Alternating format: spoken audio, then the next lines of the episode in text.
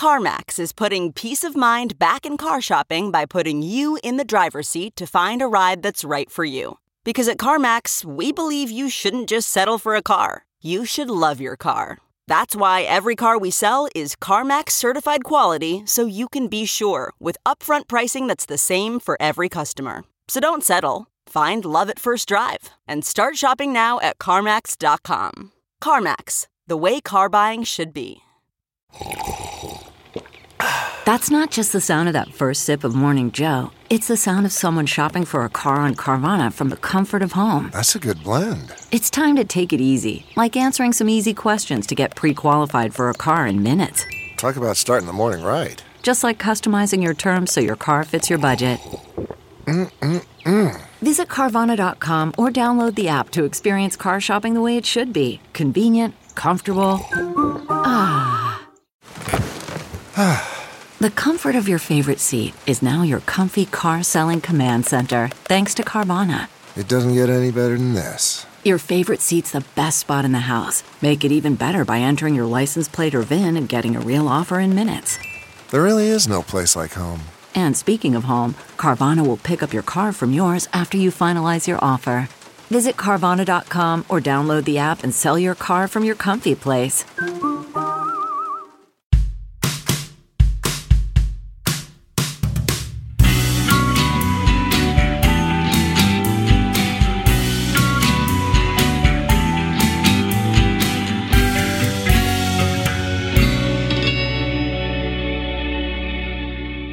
Up, everybody? Welcome to this episode of True Crime and Cocktails. We're so glad that you're here. As always, I am your host, Lauren Ash, and as always, I am joined by my co-hostess with the most S, Christy Oxborough. How you feeling? Uh, look, I'll be honest. Uh, my life is utter chaos right now. But of the two of us, Sure. I'm probably doing better. Yeah, I sound like I've swallowed sandpaper, and I'm I'm aware of that. Also, if it sounds like I'm in a wind tunnel, it's because there is a heat warning on, and we we got to keep the AC on, or else we're gonna uh we're gonna implode over here. Um, Yes. yeah, you know, here's what's up. People are like, "Ooh, you, you had a concert, you sang your voice raw." Actually, no. Actually, no. Here's what it, my voice actually feels fine. It's that I did so much aggressive headbanging that every muscle in my neck, shoulders, upper back, face is like a rock. And so it's so- everything is just so tight that it's like pulling on my vocal cords. Oh, Jesus. Yeah, it's fun. It's fun. this is sorry. this is um starting a rock career uh, you know, past the age of 25. This is what it does to you. Look, I'll say to you what I say anytime my husband goes, Oh, God, how is my back sore? This is 40. that's, and that's, it's becoming detrimental to my own health because anytime I feel an ache or a pain where I'm like, Oh, you should see someone, I just go, Nah, it's because I'm 40. Yeah. Oh, I, I got a bum knee now. Nah, just because I'm 40. Get it checked. Get it uh, checked. Yeah. Get it checked, especially if it's a don't know. recurring problem. Who has time? God. Yeah. But you know what I did earlier was uh, there's a little product, they don't sponsor us. I'm just a big fan called Robaxacet. and they're only available in Canada. Um, and us Canadians down here in LA, we we uh we hoard them and we trade them amongst ourselves. Of course. Um, like cigarettes in prison. A hundred percent like that. And it's uh it's of course ibuprofen and a muscle relaxant. And for me, they make me loopity doop.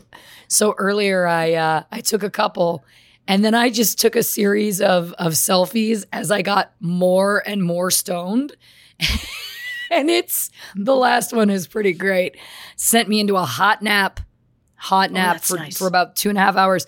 And I'll be honest, prior to that, I couldn't even talk at all. So Oh, thank you to the good people pushing the muscle relaxants over the counter in Canada. You're doing God's work. yeah. Again, uh, did groceries today. Uh, just on the shelf in the pharmacy. Yep. There they you know, are. so it's not like it's it's bad enough. It has to be behind the counter. You know what else I like about Canada? So many things. Um, if you feel like you're getting a yeast infection, you can buy yourself a diflucan over the counter. They trust you. Down here in the States, they make you go in and get tested to confirm that it's a yeast infection. And to that, I want to say, I have lived with this vagina my entire life, and I absolutely, without a doubt, can tell you what a yeast infection feels like. Don't need to have my, my judgment tested. Don't need it. No. It's Oh. ridiculous. I just think that's the one of the most ridiculous, misogynistic, patriarchal things. I mean, there's so many, but that one gets me. It's like I don't have time to go to the doctor to get a test done. To Mm-hmm. like just let me go and get the thing to solve the problem. Like, can can you do something else with this? Like, is this a you can turn it into smack or something kind of drug? this is forty. Oh yeah, the, you know those yeast infection pills, those antifungals, they're gonna get Well, you I'm just- real good and high. I'm just saying, like, is I'm not re- excusing it either way, but I'm just saying, like, is that their reasoning? I don't like, think so. You can do something sinister with them. Their sinister feels better than smack. both are great. No, no, I think it's just that they don't trust women to be able to have any autonomy or um, be able to tell you what's wrong with their bodies. I think it's that simple. That's insanity. Because this is the thing: Are you supposed to take those pills all the time? No. Um, is there a rush of women in Canada taking so many antifungals that they're having like you know health implications? Don't think so. I don't think so. I think we know we know when to hold them and we know when to fold them and we know when the Bernie means a yeast infection. Thank you for that. yep, Thank you. I absolutely that. will. I like that a lot. Yep. But yeah, Ah. that's the nice thing. Again, I I enjoy being able to uh, just be able to go to a, a pharmacy in Canada and just grab what you need. Yeah. Yeah. Yeah, I get that. Yeah. I get that. Look, I'll say it. I'll say it. Please. Um, we did uh, last, I'm going to say probably in the winter, maybe late winter, early spring, earlier this year, kids' cough medicine gone. Like everybody was hoarding it to the point where if a pharmacy would get it in, they'd hide it behind the counter and wait until you come up and ask. And they wait and they decide case by case basis if they're going to give it to you Wow. because they were like, so many people are buying these, whatever.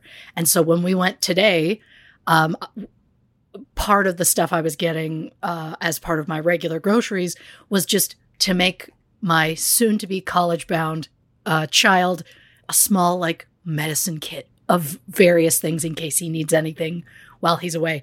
And while I was in that department, I was like, oh, they got the NyQuil again. Grab some. And my husband's like, do, but nobody's sick. We don't need it. I'm like, they're gonna be. School's gonna come back in. Everyone's gonna start getting sick again. And uh oh, this isn't gonna be available. Get it now. Yeah, the things you can count on in life: death, taxes, children getting sick. Children are always sick. Yeah. Children are disgusting. And I'll say this. I say that. Look, I, I love my kids uh, to the end of the earth. Uh, we are in the process of of preparing one child to go to college. So we don't have enough bedrooms in our home. Uh, we did. We specifically moved to this house so each of our kids would have their own bedroom. That was our dream. Right. Uh, and then we started this podcast, Yeah. and, and I didn't really have a place to record, so I started recording in our bedroom, but it's so much larger, and sound wise, it wasn't great. And then also, sometimes our records go like sometimes we're two, three in the morning, Yeah. and that's not fair to make my husband stay up until we're done the record. So we we made a comment to one of our kids about like if if that room was available, you two would have to share a room. And the two younger ones did like a yay about the thought of sharing a room, and we're like, really? So one day while they were at school, we just shoved their shit in the same room and went surprise. They were so excited, and they've still loved it. But they're kind of ready for separate rooms, but we still don't have that extra room. Uh, so we have decided because the oldest has the larger bedroom of the two, we're going to put the two of them down in that bedroom because they get more space. The two of them, And then the older one gets cramped in a smaller room because he'll only be here every other weekend or whatever it is. He'll only be visiting uh, throughout the school year. He's not happy about it, but whatever. I have told him I will paint the room because it is what I do. You told me Um, you weren't going to do that. You told me explicitly you weren't going to paint. Here's here's the thing. I'm I'm not painting the one downstairs uh huh. because I literally just painted it within the last year. Uh huh. Someone can uh, go back to whatever episode I bitched about that on. I'm sure I did. Um, but I I just painted it, and I'm like, oh, I I can't paint that room again. That's the color you guys are stuck with. But for the teenager to ease him, and because those that that room is disgusting because it's had two boys just being gross in there. Uh, moved a bed, just the gross. Like I was scrubbing so many things I didn't think I should have to. Um, that's how I started my day. Moved furniture around enough to patch places, and then uh, uh, groceries, vacuuming. So much vacuuming in that room. And when we're done this record, I'm gonna go sand in prime. That's ridiculous. I'm on a I'm on a I'm on a time crunch. I get it. gotta I gotta I have to have it by a certain date because it's the only time like the teenager who's gonna be helping lug all the furniture up and down the stairs because I can do some of it, but I can't do a lot of it. It's gonna mostly be him and my husband. He works five days a week, twelve hour days. So I'm like, Wow. oh, I can't wait. Oh yeah, he's he's learning a lot of life lessons. I bet he is. 12 hour days are no joke. Yeah, yeah, it's brutal. Um, but he's making money and he's happy doing it, and it's his summer job, and away it goes. But uh, yeah, it's it's it's a real real eye opener. But Yeah. also, I did some uh, psychologist hatting on myself I like this. earlier today. Thank you very much, uh, because I feel like you were the reason for it. Um, and I got to the very easy route of why I'm obsessed with making painting their bedrooms, making sure they're the color that they want. Because you had to be moved around so many times as a child that you never really felt like you had your own space. Close. And Oh, maybe- okay. and maybe because I my husband is also like the room is fine. Yes, it's covered in like thumbtack holes and all this. Well, not anymore, bitch. I have I have uh, mudded those today. I mudded, went for groceries, came back, another bit of mudding, and now it's ready. Uh, it'll be ready for me to sand when I've done this. That's not the point. The point is, um, I was thinking about it, and when I moved, I, I mean, I moved a lot, but specifically, it was the move when I was about 12, turning 13. Uh, We moved into this house that it was the 90s. Every goddamn room in that house was pink, like oh, God. baby doll pink Yep. Yep. every room in the house. And when we saw, like, my parents saw the house and they were like, ugh, I don't know, but okay. It's good location, nice house, everything, we'll get it. And they hired a painter. His name was Kelly. He listened to Kiss CDs. I specifically have that vision in my head. He had a red mullet. It's fine. And a mustache. Kiss Kelly. Yeah. Yeah. Kelly. Uh so uh I like Kiss Kelly. That's nice. Um I also think I only saw him maybe once, so I don't know why he's so ingrained in my brain, but he is. So we came, we saw the house and I was like pink and they were like we're having we're just having the whole thing painted white. And I was like perfect. And we show up to move in. Every room is white except for my bedroom. And I went, I thought we were painting everything white. And they went, Oh, yeah, we told him just to leave your room. I, uh, I didn't really have words in the moment. Uh, it was never expressed to me, Hey, would you like, like, we're getting it painted. Do you want us to leave your room or not? Because they're in their brains, again, early 90s, they were like, oh, well, obviously she's a girl. She wants a pink room. Dear listeners, I could not have been more of a tomboy who wanted nothing but blue. I wanted blue everywhere. Yep. But pink, oh, I. To throw another color at you, I saw red. no, no, that was too much. The well, you know what I'm hearing here is Yeah. much like I'm a lady that just wants to be able to choose my vaginal relief product, you wanted to choose Yeah. your own wall color. And that was Yeah. taken from you. Yeah. And that that imprinted. Yes, it was the fact. I, I realize it now, uh, discussing it with my husband earlier. It's the fact that I wasn't asked Yeah. and they just assumed and they were like, ah, it's not worth it to paint this room. And what I heard Wow. was, I'm not worth it to have the room be the color I would rather. I wasn't even asking for paint it this specific color. I was like, just let it be white like everybody else's. So the fact that it was that way, apparently, that was a core memory for me. apparently. And so, yeah, when we were moving into this house, I would literally put the kids to bed at like eight o'clock at night, drive across town, and paint the three kids' bedrooms. Like just paint one in a row and be here till like two, three in the morning. I did that for the week because we I think we had the house for a week before we officially moved in. And I did that so when they moved in, it would be the fun room they wanted. I let the older two pick themes. The younger one was a baby. He didn't know what a theme was.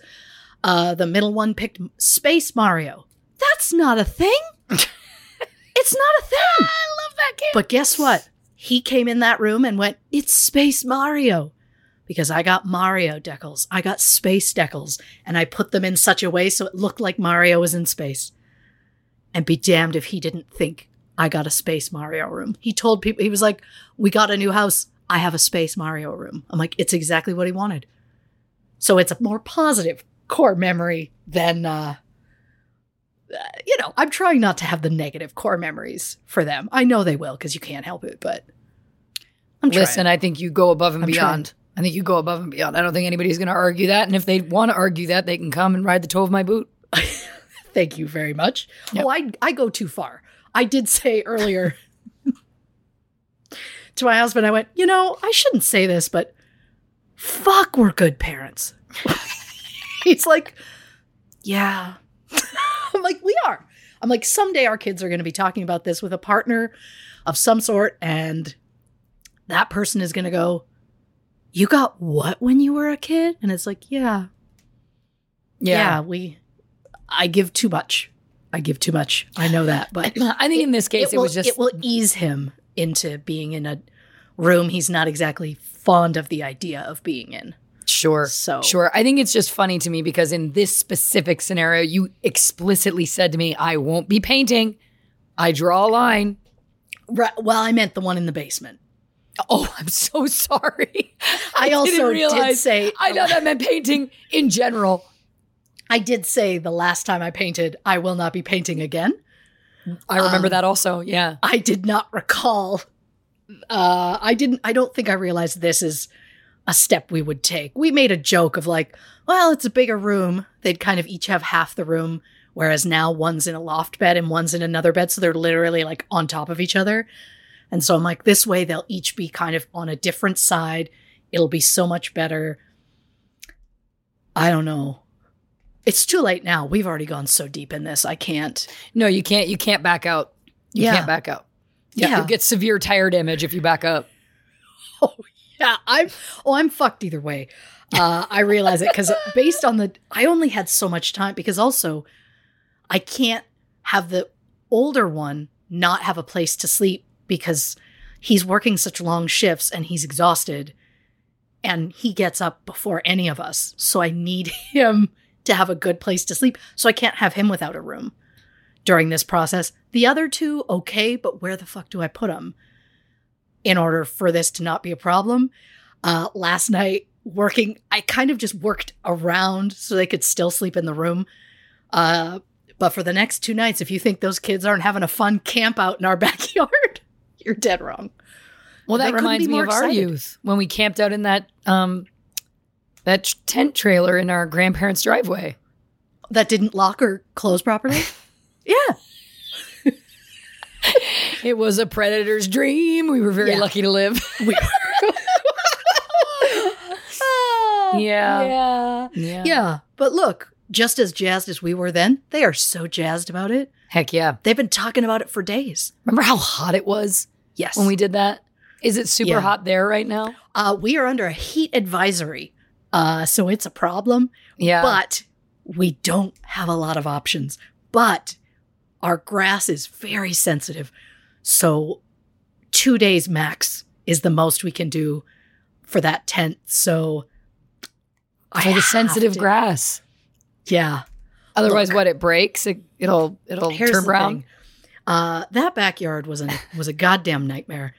Um, uh, I'm not even going to get into what the people before us had done, but it was not a it was not a yard for children. It was a very small space, and they made it even smaller. And basically, we had to rent a jackhammer in the summer.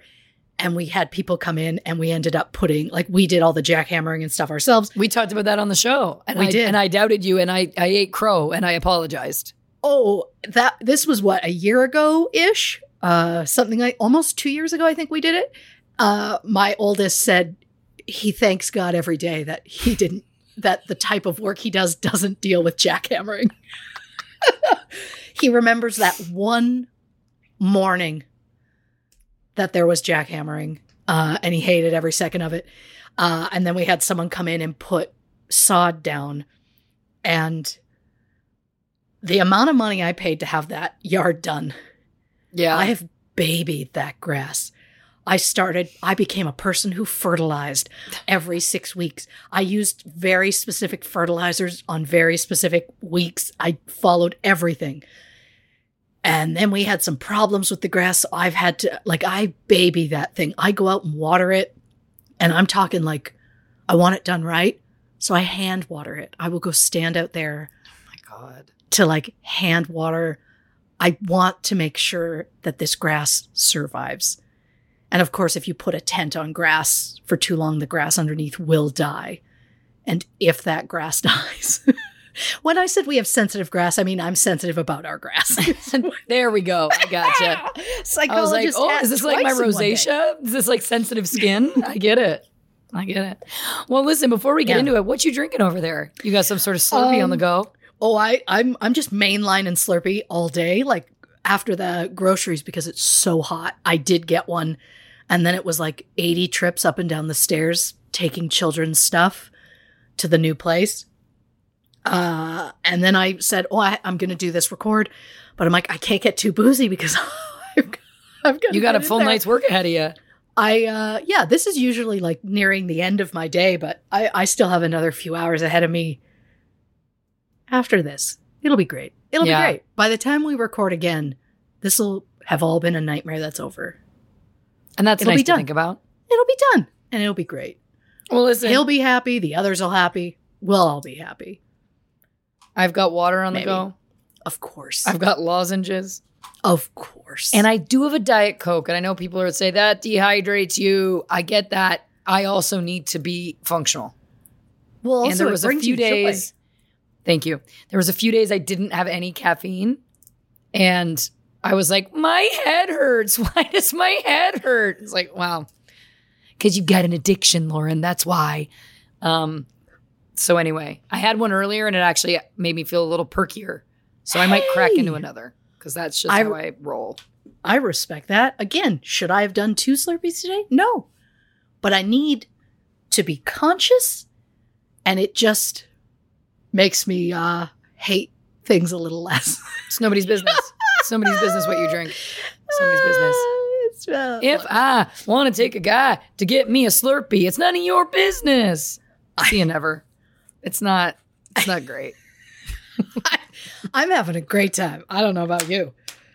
Oh, Well, listen. Let's get into it. This episode, we're of course talking about Candy Montgomery. Um, very, very popular true crime story right now. Uh, but if you're not familiar, do not fret, my pets. I'm going to get you up to date with some info right now. A 30 year old school teacher was found brutally murdered in a Dallas suburb in the summer of 1980. She had been bludgeoned with an axe more than 40 times. Neighbors were shocked when police arrested the victim's best friend, a stay at home mom named Candy Montgomery. Was Candy really capable of committing such a heinous crime? Did her defense attorney outright lie to the jury? And what happened to everyone after the verdict came out? Join us as Christy answers these questions and more, including what the hell went down in that jury room on this episode of True Crime and Cocktails. I was just really jazzed to use the word heinous. Oh, that makes me think of um, patron saint Olivia Benson and uh, SVU. Of course. I really just got to get you a just a bunch of patron saint candles. You do. Harry Styles, Dolly Parton, uh, Olivia Benson, yeah. probably Pedro Pascal at this point too, just for his day to day philanthropy. I mean, just him as existing as a human. Oh, yeah. Yeah. Oh, and Keanu. Of course. Oh, it should There's- also be noted, dear listeners, you'll you'll care about this. I played my show at the Whisky a Go Go in LA on the Sunset Strip, and Yeah. just down the street at the same time, Keanu Reeves had reunited with his band Dogstar and was playing a show. So people have been tagging us in posts about this, and I was like, trust me, I knew. Uh, and after their show, they went to the Rainbow Room, another iconic Sunset Strip venue. I went to the Rainbow Room and we were informed as soon as we arrived we had just missed Dogstar, including Keanu. They had gone for um, a drink, maybe some food. I don't know. But yeah, it was uh, passing ships in the night. So close, yet so far away. I think we all would have heard your collective scream.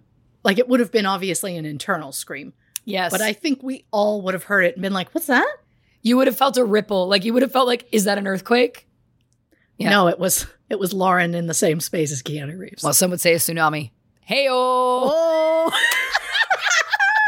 God, we're all vag talk today. All veg all the time. Get over it. If you don't like it, skip the fucking banter. I don't give a shit. I don't care.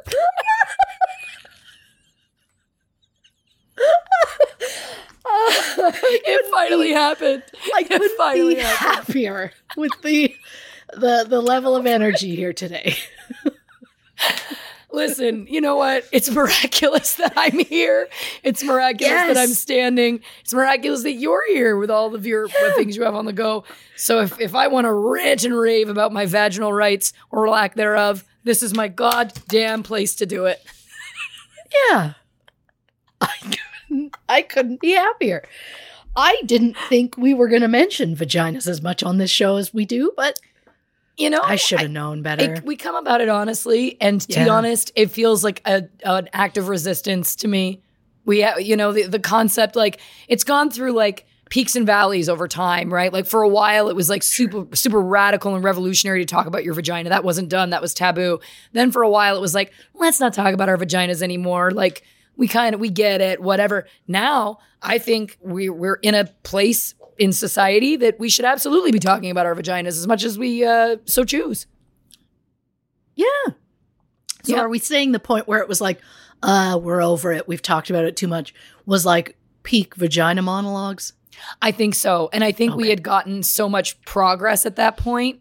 Um, not all the progress, but we had had so much progress at that point that it was like, let's not, you know, gild the lily. Let's not gild the vag, that kind of thing. Um, Sure. so, but now I think more than ever, back. it's uh, it's important that we take back we take back the, the vagina talk. And I, I I am unanimous in that, to use Mother Laurel's expression. Uh, look, if we need to, if we're still searching for a, a topic or like a name for the beginning banter, we can just outright steal the name Vagina Monologues. you know, yeah, something to think about. yeah. Something to think about. Oh, God. I know. I can hear them. They're like, I skipped ahead, but not enough. It's fine. We don't care. Here you Here's are. the thing: it doesn't you are. affect us. We don't care. this is and this is just naturally who we are. I Yes. don't I don't think you would like it if we were like, "Welcome to True Crime and Cocktails." Okay. So disclaimer, here's the No. show. I No. don't think you That's need the not what we light to balance the dark. It's just never been what we do. And I've had two No. separate people stop me over the last week and tell me they only listen to the banter. So there's been a real oh, shift. That's nice. there's been a real shift. Yeah.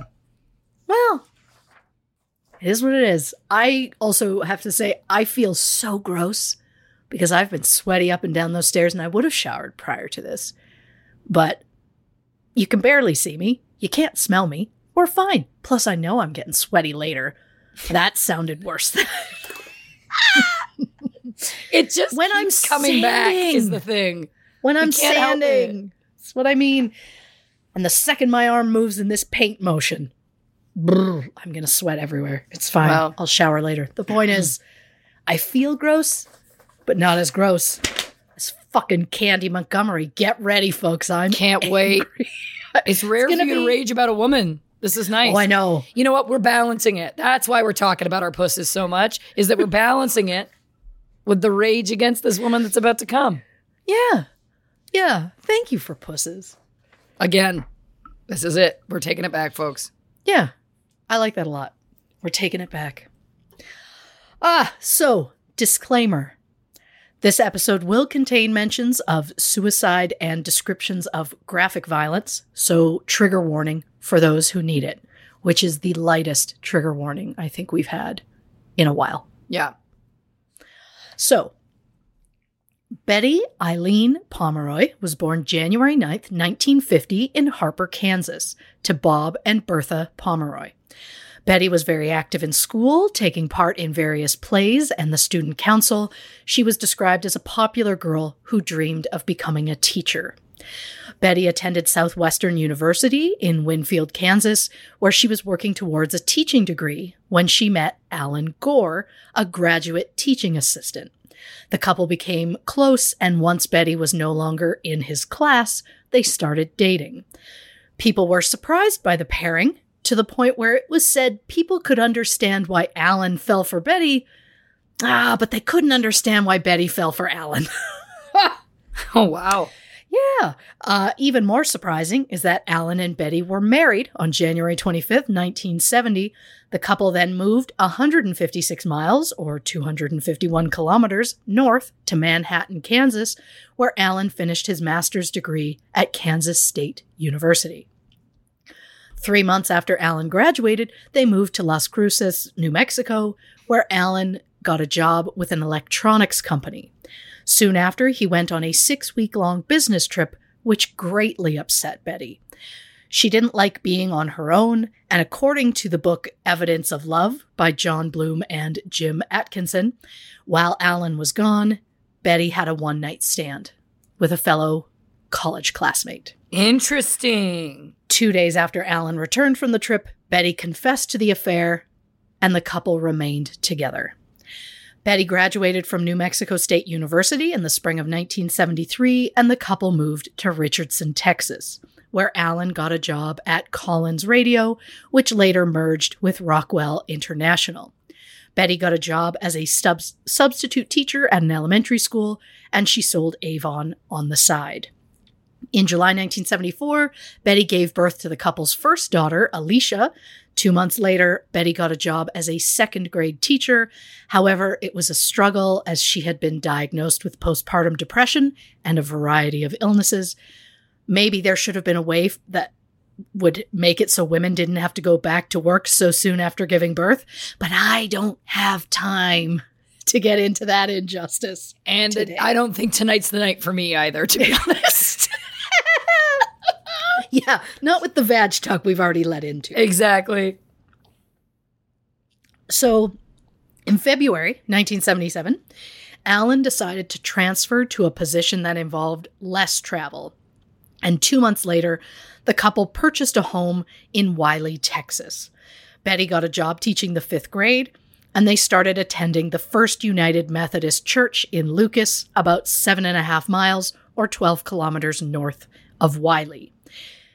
It was at this very church that Alan and Betty met Candy Montgomery. Candace Lynn Wheeler, known as Candy, was born November 15th, 1949, in Georgia. Her father was in the Army, so the family moved around a lot, including stops in Washington, D.C., Virginia, Maryland, France, and West Germany. Candy was the type of girl who was easily bored and always looking for excitement. When she was 14, she ran away from home simply because she was bored.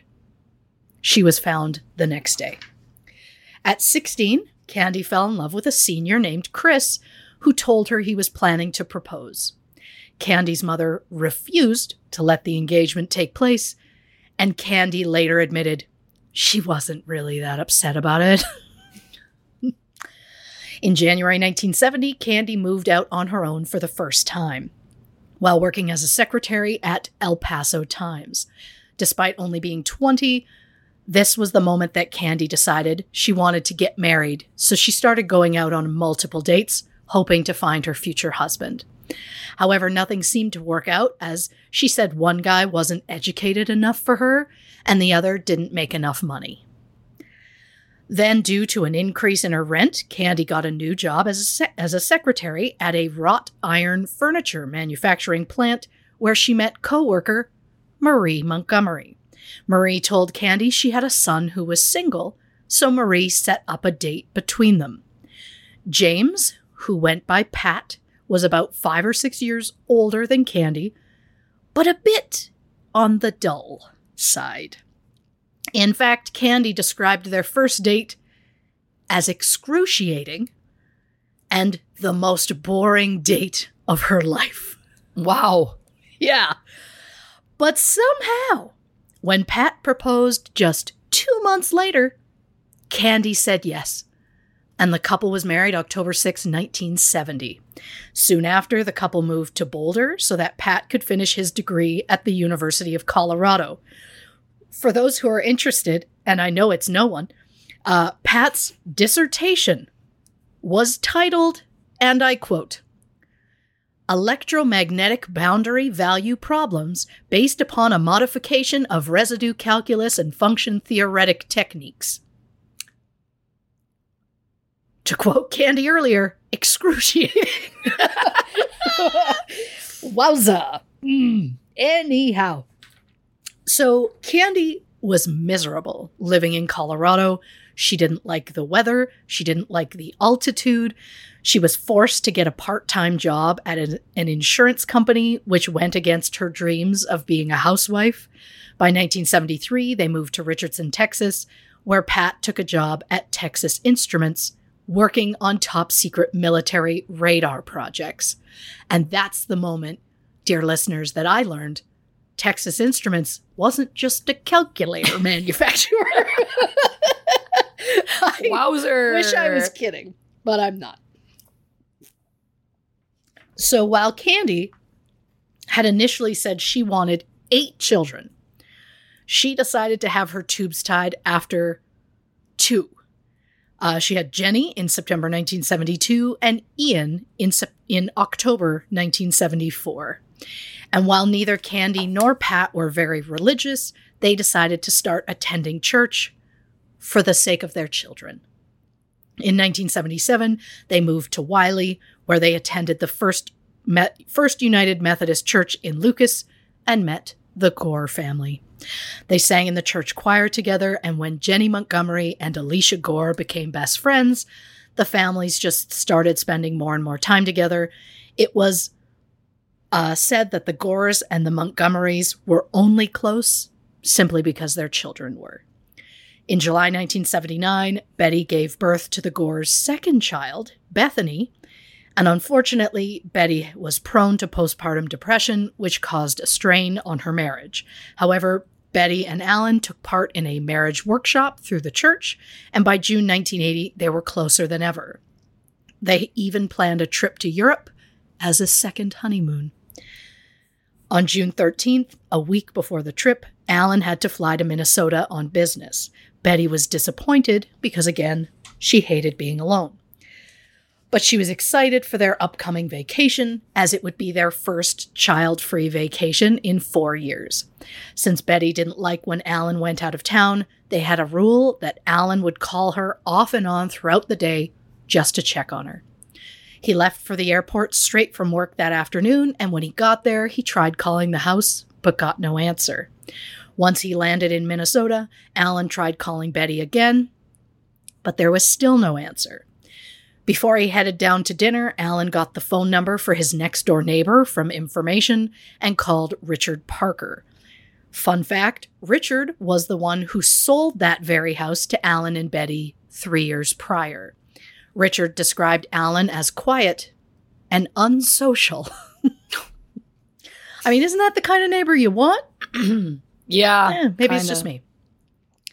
Alan told Richard he was worried and asked if Richard would go knock on the door to see if Betty was home. Richard went over to the house, but got no answer. Alan then called Candy Montgomery, who said she had stopped by the Gore house earlier that day because their daughter Alicia was spending the night at her house.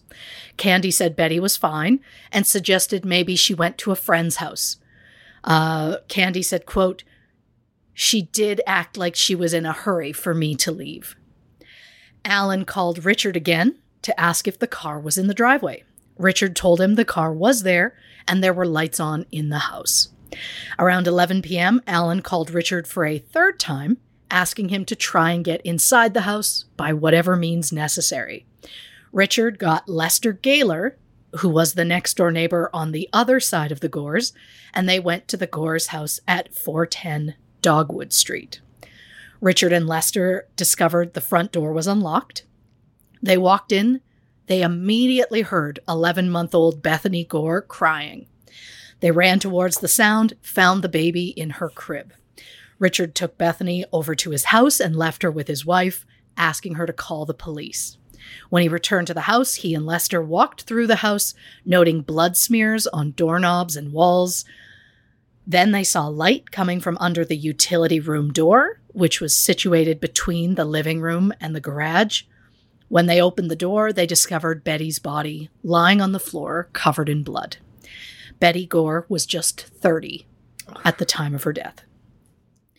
There was blood on the walls, a pool of blood around the body that was half an inch to an inch thick. There were blood spatters and smears on the freezer, up the walls, everywhere in that room. There was so much blood that at first glance, the men thought that Betty had shot herself. The first officer on scene arrived at 11:18 p.m. His name was Johnny Lee Bridge Farmer, and he had been a police officer for less than a year. But before you think that is me leading into what a terrible job he did because of lack of experience, I actually don't have anything negative to say. I will not be making complaints about the police today. I'll, of course, be making complaints about other people later on, but shockingly, not about the police.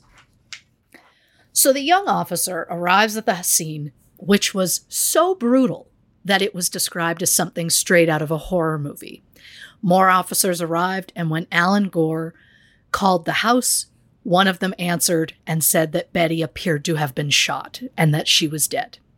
Police later reported that Alan handled the news with an eerie calm that made them immediately suspicious.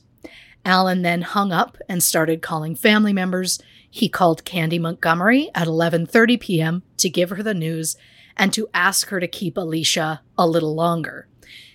Candy then called different friends and said, quote, "Have you heard about Betty? She's been shot." That's just something to keep in mind. Uh, while word got out through the gossip grapevine that Betty had been shot, upon closer inspection, the officers noted large, deep gashes to Betty's torso, extremities, and face. In fact, the injuries to her face were so severe that her right eye was missing. On the floor near the body was a three foot long axe with a wooden handle. Based on the wounds to the body, the axe marks on the walls and floor, it was soon determined the axe was the actual murder weapon. So before we get into the autopsy, let's look at the crime scene itself. In the utility room where Betty's body was found, police found a pair of sunglasses that had been broken and kicked under one of the appliances. There was a full bloody footprint, which appeared to be like a small flip flop, sandal, however you want to. Oh God, how does how do Aussies say? Aussies call them thongs, don't they? Yep. There we Yep. go. I'm trying to cover all my bases here. Uh, since the axe handle was wood, it wasn't possible to get any fingerprints from it. However, police found a bloody thumbprint on the freezer. Due to the freezer's surface, they weren't able to lift the print. They did, however, get a very detailed photo of it. Police also discovered blood and hair in the shower, which indicates the killer had tried to clean themselves up after the crime. And based on the smearing of the blood in the utility room, it appears the killer also tried to clean the crime scene, but just gave up partway through. They collected photos of bloody footprints and the bloody thumbprint on the freezer, as well as blood samples, strands of hair found in the victim's hand, and 175 strands of hair in the bathtub. I know, gross. Uh, all but four of those hairs were found to be a match to Betty. Two were determined to be animal hairs, likely from the family dogs. The other two, though, were unknown. A fingernail was also found on the floor in the living room. During the autopsy, the medical examiner noted that Betty had been struck 41 times with the axe, including 28 blows to the head alone. Based on the amount of blood, it was believed that Betty's heart was still beating for 40 of those blows. Oof. She may not have been conscious for all 40, but she was definitely still alive. Granted, 41 is still overkill, and Betty likely would have died from her injuries after just a few blows. There was no sign of sexual assault. The official cause of death was, of course, massive head trauma. It was the first murder in Wylie in living in living memory. And the absolute rage that the killer seemed to feel during the intense struggle and the incredibly brutal scene was shocking to the community. Police were able to rule out robbery as they had found a $20 bill just sitting on top of Betty's dresser. Police didn't believe the crime was premeditated based on the signs of a struggle and the choice of weapon, although they did consider if the axe was chosen because one was used in the movie The Shining, which had just been released in theaters 21 days earlier. At the Gore's house, police found a newspaper in the living room lying open to the movies section, which featured an article about The Shining, and there were drops of blood on that page. Police also questioned if the murder was inspired by another movie that had been released just 35 days prior. The first installment of the Friday the 13th franchise was released May 9th, and of course, the crime occurred on Friday, June 13th. Oh, wow, right. But police believed the violence was personal and they were quick to rule out a random killing by a stranger. And if it wasn't a stranger, then where is the first place police will look? The victim's husband. Alan said that he arrived at work around 8:30 that morning and that he remained there until he headed to the airport in the afternoon. Police were able to confirm this. However, since there was burnt coffee in the kitchen of the Gore's home, police wondered if Alan killed Betty before he left for work. But the bloody footprint found at the scene was too small to belong to Alan. In fact, based on the size of the print, police thought the killer was likely a woman or a child. The idea that they genuinely thought that it was a child. I mean, I mean, when I think child, I think eight, but I assume they were thinking like teen, but still. Right, right. And speaking of children, a five year old girl in the neighborhood told police she was playing outside on June 13th around 11 a.m. She saw Candy Montgomery leave the Gore's house. The girl recognized Candy because the girl was friends with Candy's daughter. When Candy left, the girl decided to see if Alicia could come play. She knocked on the door, but no one answered. The girl said she was surprised no one answered because she could hear the baby inside crying. If the child was correct, that means Candy might have been the last person to see Betty alive. So Candy was brought in for an interview on Sunday, June 15th, which also happened to be Father's Day. Candy said that on Friday morning, she was at the vacation Bible school. Betty's daughter Alicia had slept over the night before, and Candy's daughter Jenny had asked if Alicia could sleep over the Friday night as well, since the family planned to go to the movies. Candy said that she left the Bible school around 9:45 a.m. and headed over to Betty's to ask about the second sleepover. Candy said when she arrived, Betty was drinking coffee and sewing something. They spoke briefly about the new puppy that Betty got before heading inside. Betty agreed to the sleepover, and Candy offered to take Alicia to her swimming lesson that afternoon. Betty gave her a handful of peppermint candies, saying that those were the reward Alicia was given if she put her face in the water during the lessons. Candy then told Betty about a new wallpaper and paint service that she started with her friend Sherry. They called themselves the Cover Girls, which is just enough of a pun I might be charmed by it. Yep. I I mean it was the 80s, so ah shit, yeah, I guess I'm charmed. Candy left one of her new business cards on the coffee table before going into the utility room to retrieve Alicia's bathing suit, while Betty headed to the bathroom to grab a towel.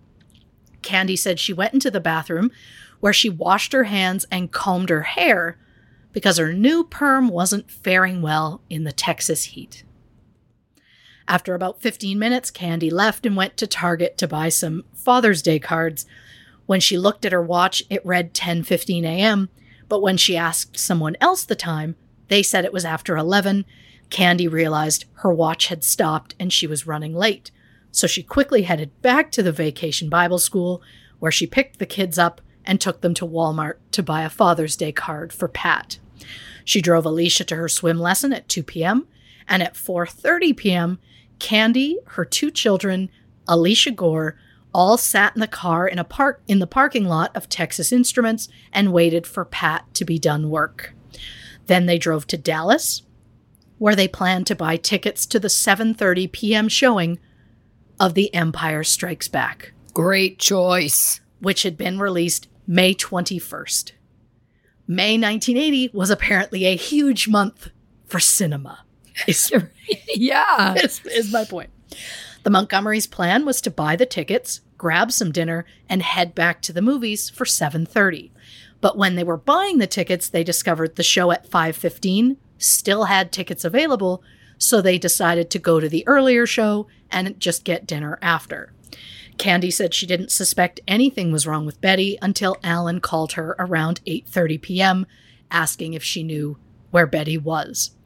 She said Alan later called her at 11:30 to tell her about Betty's death and to ask her to keep Alicia at her house.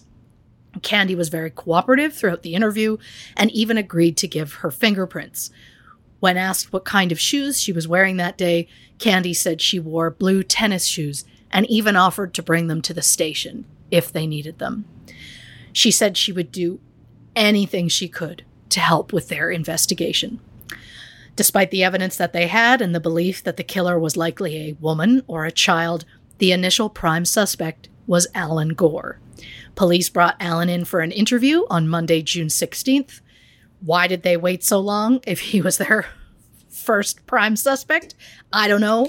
So maybe I do have a complaint about the police in this, but I'm letting it go because I don't want to be that in this one. It's not the focus. That's not the point.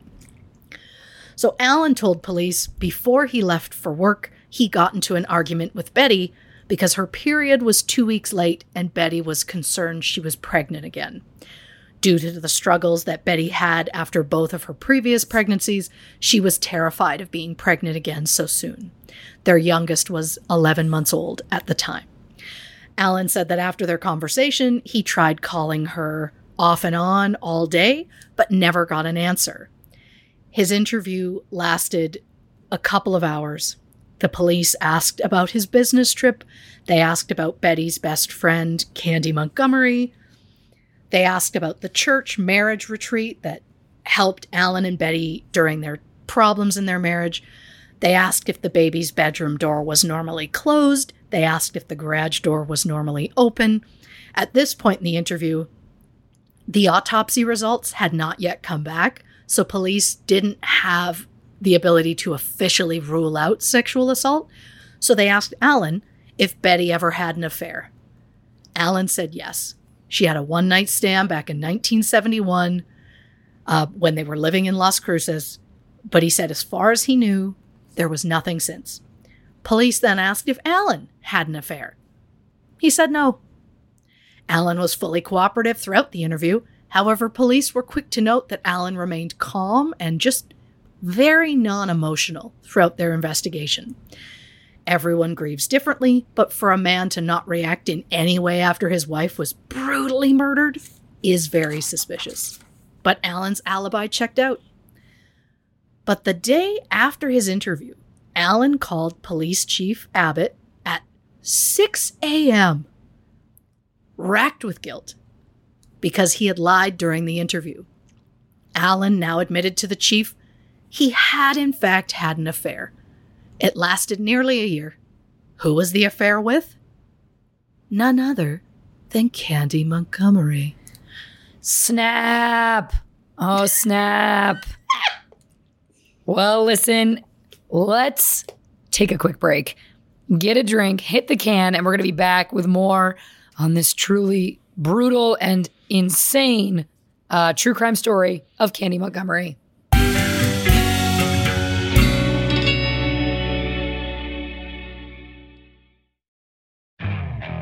Okay, picture this. It's Friday afternoon when a thought hits you. I can spend another weekend doing the same old whatever, or I can hop into my all new Hyundai Santa Fe and hit the road. With available HTRAC, all wheel drive, and three row seating, my whole family can head deep into the wild. Conquer the weekend in the all new Hyundai Santa Fe. Visit HyundaiUSA.com or call 562 for more details. Hyundai, there's joy in every journey. The comfort of your favorite seat is now your comfy car selling command center, thanks to Carvana. It doesn't get any better than this. Your favorite seat's the best spot in the house. Make it even better by entering your license plate or VIN and getting a real offer in minutes. There really is no place like home. And speaking of home, Carvana will pick up your car from yours after you finalize your offer. Visit Carvana.com or download the app and sell your car from your comfy place.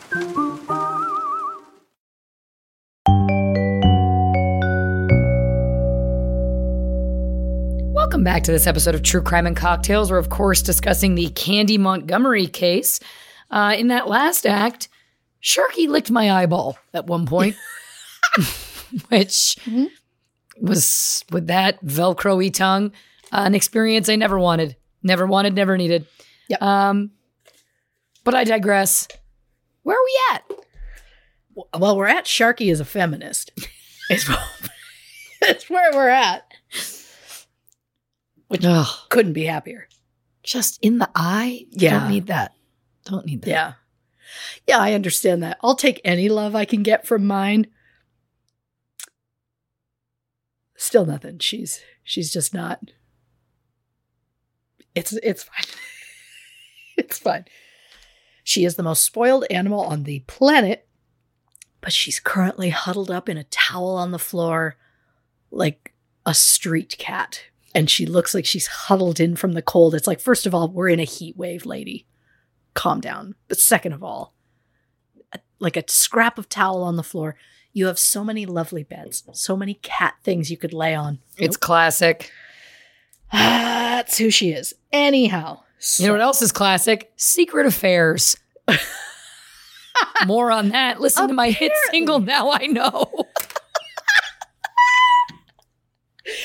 oh, if you want to start making your music a bit true crime themed, Wow, we have we have no reason but to talk about it. Yeah. I mean, we're going to talk about it anyway. yeah. But yeah, I mean, good God. Well, Secret Affairs, that segued beautifully. There you go. Ah, God. So, Alan admits to having an affair with Candy. The police chief said, You know what? We knew about the affair. Candy told us already. She actually hadn't told them, but they told him that so that he wouldn't tell Candy and warn her before the police were uh, able to speak with her. That's smart. It is smart. Again, I guess I have to praise the police in this one. Anyhow, It happens sometimes. We do again when, when the praise is due. We we give the praise. So there you go. yeah. Uh, so we're going to talk about the affair.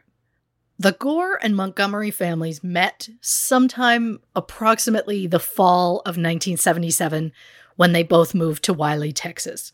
In the summer of 1978, during a church volleyball game, Candy and Alan went for the ball at the same time and collided.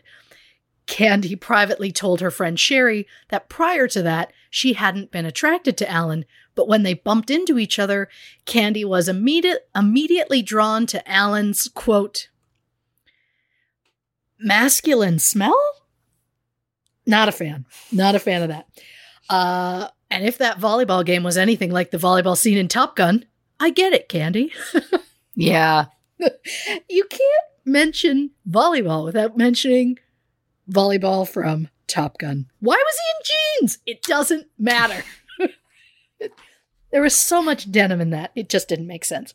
I guess Yes. it did because it was the 80s. But at the time, Candy had been depressed and her had told her friend Sherry she wanted some kind of intense sexual encounter that could only be described as fireworks. So Alan's the guy, right? Anyhow, no offense, Alan, but offense, Alan. Anyhow. Somehow, Candy thought that Alan would be the one to make that happen, and even though they'd only known each other about nine months, Candy approached Alan privately and just bluntly suggested they start an affair. And I'll say, bold move. But also, as Betty's friend, bad form, Candy. Alan was surprised by the offer and, despite being married, told her he needed some time to think about it. Fucking Alan. The answer is no. Alan, if you're unhappy in your marriage, get out of it. But when you're approached by, with an offer to start an affair, the answer is always no. But while Alan and Betty had the picture perfect marriage on the outside, they were clearly struggling. Not only were they not having a lot of sex to begin with, but Betty suffered from various illnesses, which meant they weren't having they were having sex even less than usual, and Alan was starting to resent her for it. Then in the summer of 1978, they started fostering an 8-year-old boy named Danny. Uh, the boy had apparently been abused by his parents. Danny refused to listen to anything that the Gores said. He constantly picked on their daughter, which caused a lot of strain between Alan and Betty.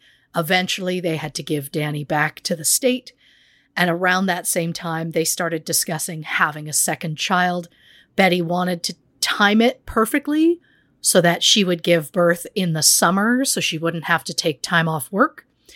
Unfortunately, by trying to plan out the pregnancy, that meant the sex was now very clinical and void of any sort of passion. And when Betty became pregnant in the fall of 1978, you'd think Alan would take it as a sign from above that an affair was a bad idea.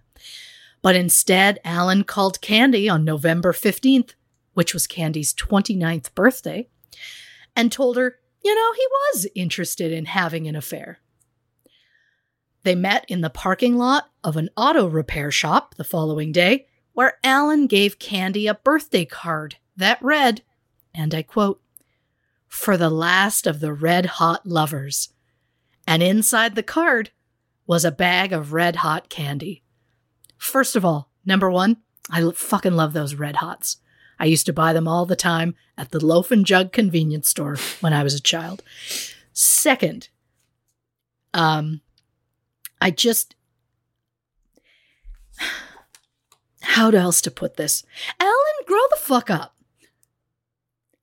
Why, uh, like, would that be a silly kind of sweet card to give a partner or spouse? Sure, I guess. But to the woman you literally just agreed to have sex with and had yet not had sex with, stop it, Alan. God, be better. Well, it is During interesting. this- like the red hot lovers, it's like you haven't even nothing's happened yet. How do you know if it's Correct. red hot? Oh, he's He just was- assuming. Writing a story. Which you'd think we would respect him for because we love to write a story. We do. We definitely do. So during this shady meeting, they drove to a nearby tea house where they, you know, talked about their respective partners and various church stuff, and then they outright planned their affair. They agreed emotions could not be involved, it would have to be strictly physical. Uh, so they decided they would start uh, December 12th. So weird to me. I know. I don't get it. Uh, so on December 12th, Candy dropped her kids off at school, packed a picnic lunch that included marinated chicken, salad, cheesecake, and white wine, and she drove to the Continental Inn, which was near Alan's office in Richardson. They had lunch, they had sex, they took a shower, went their separate ways. And while it wasn't exactly the fireworks that Candy had been hoping for, she continued to see Alan for months. Every two weeks, they would meet at the Como Motel to have sex. Soon they started spending more time just talking about their lives and laughing together rather than having sex. And not so surprisingly, Alan and Candy fell in love.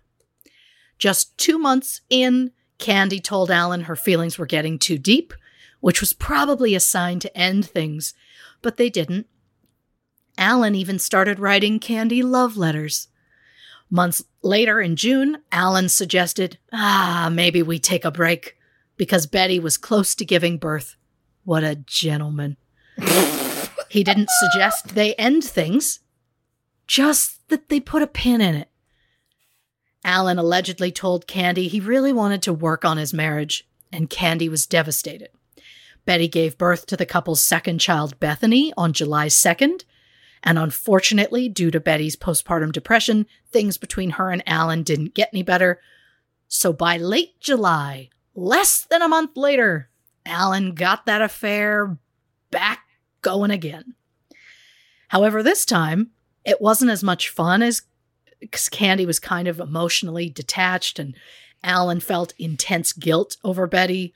One night, a few months in, Betty tried to have sex with Alan for the first time since Bethany was born.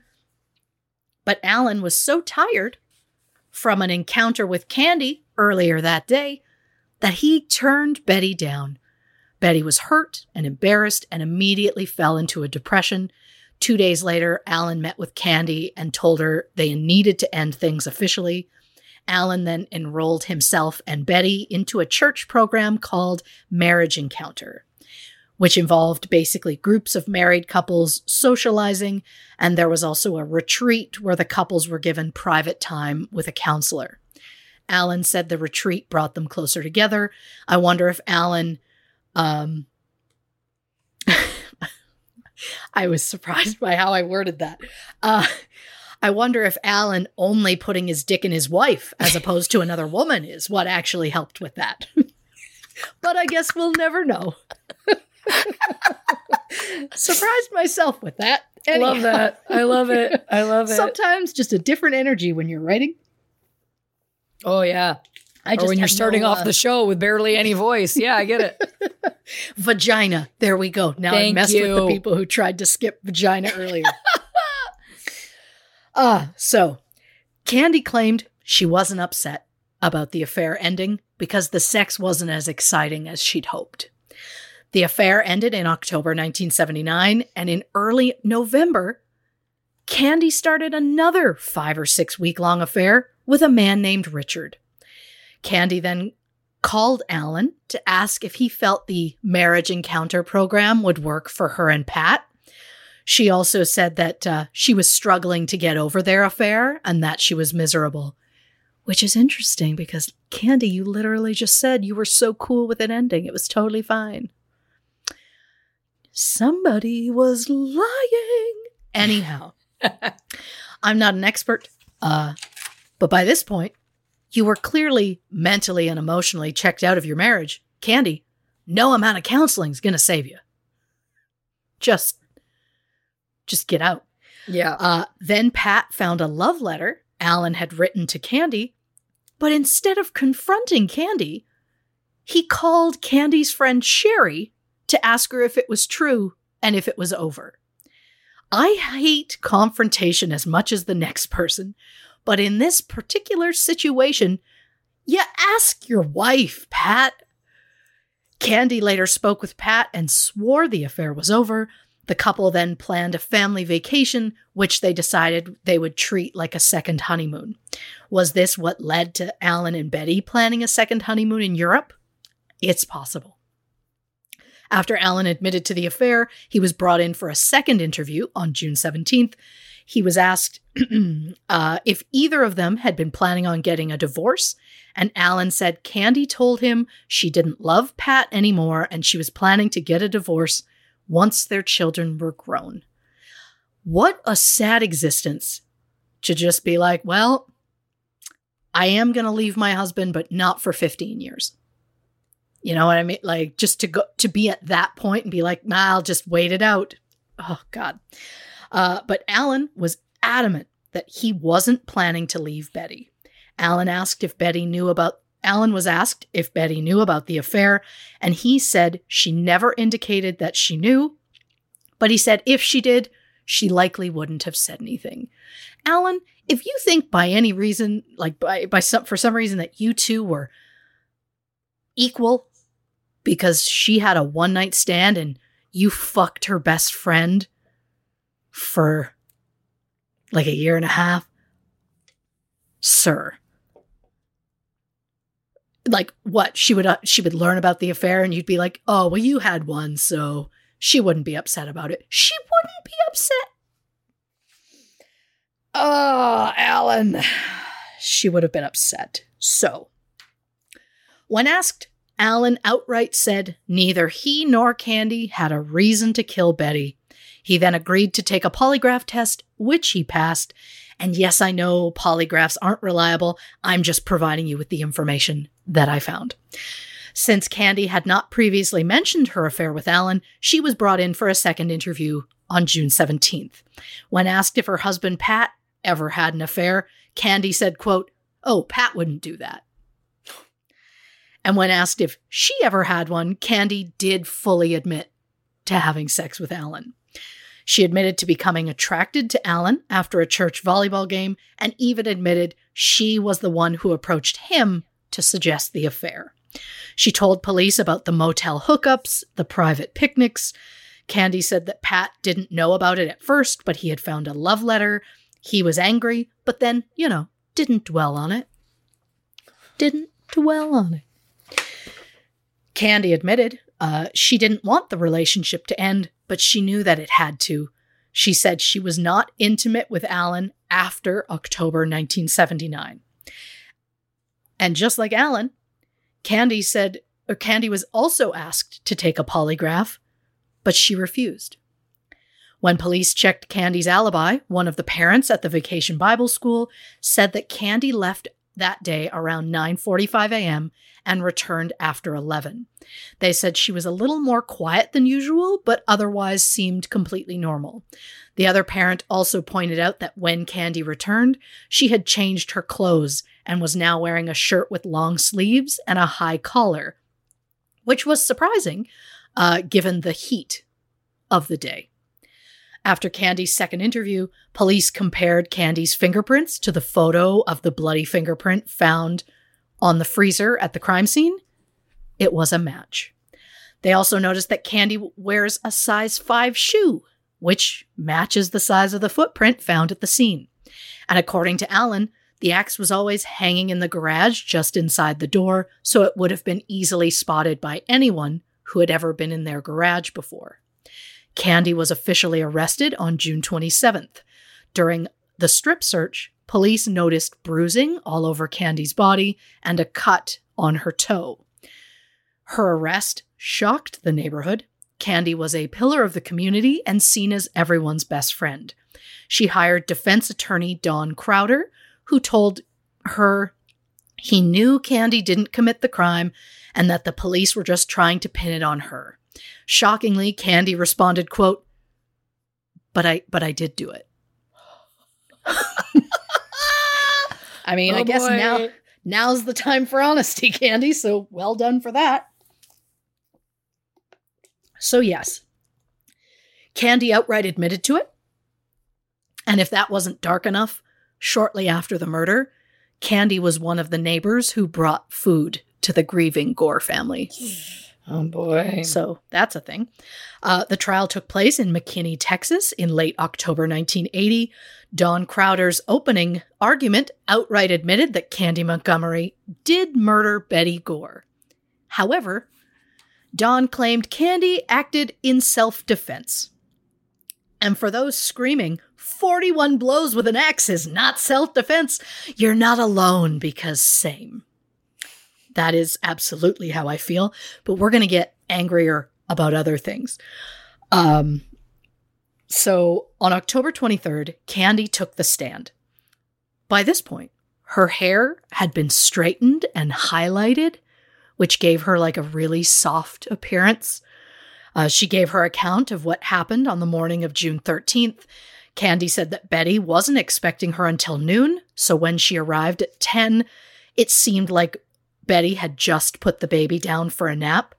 Candy said she was disappointed because she was hoping to play with the baby during her visit.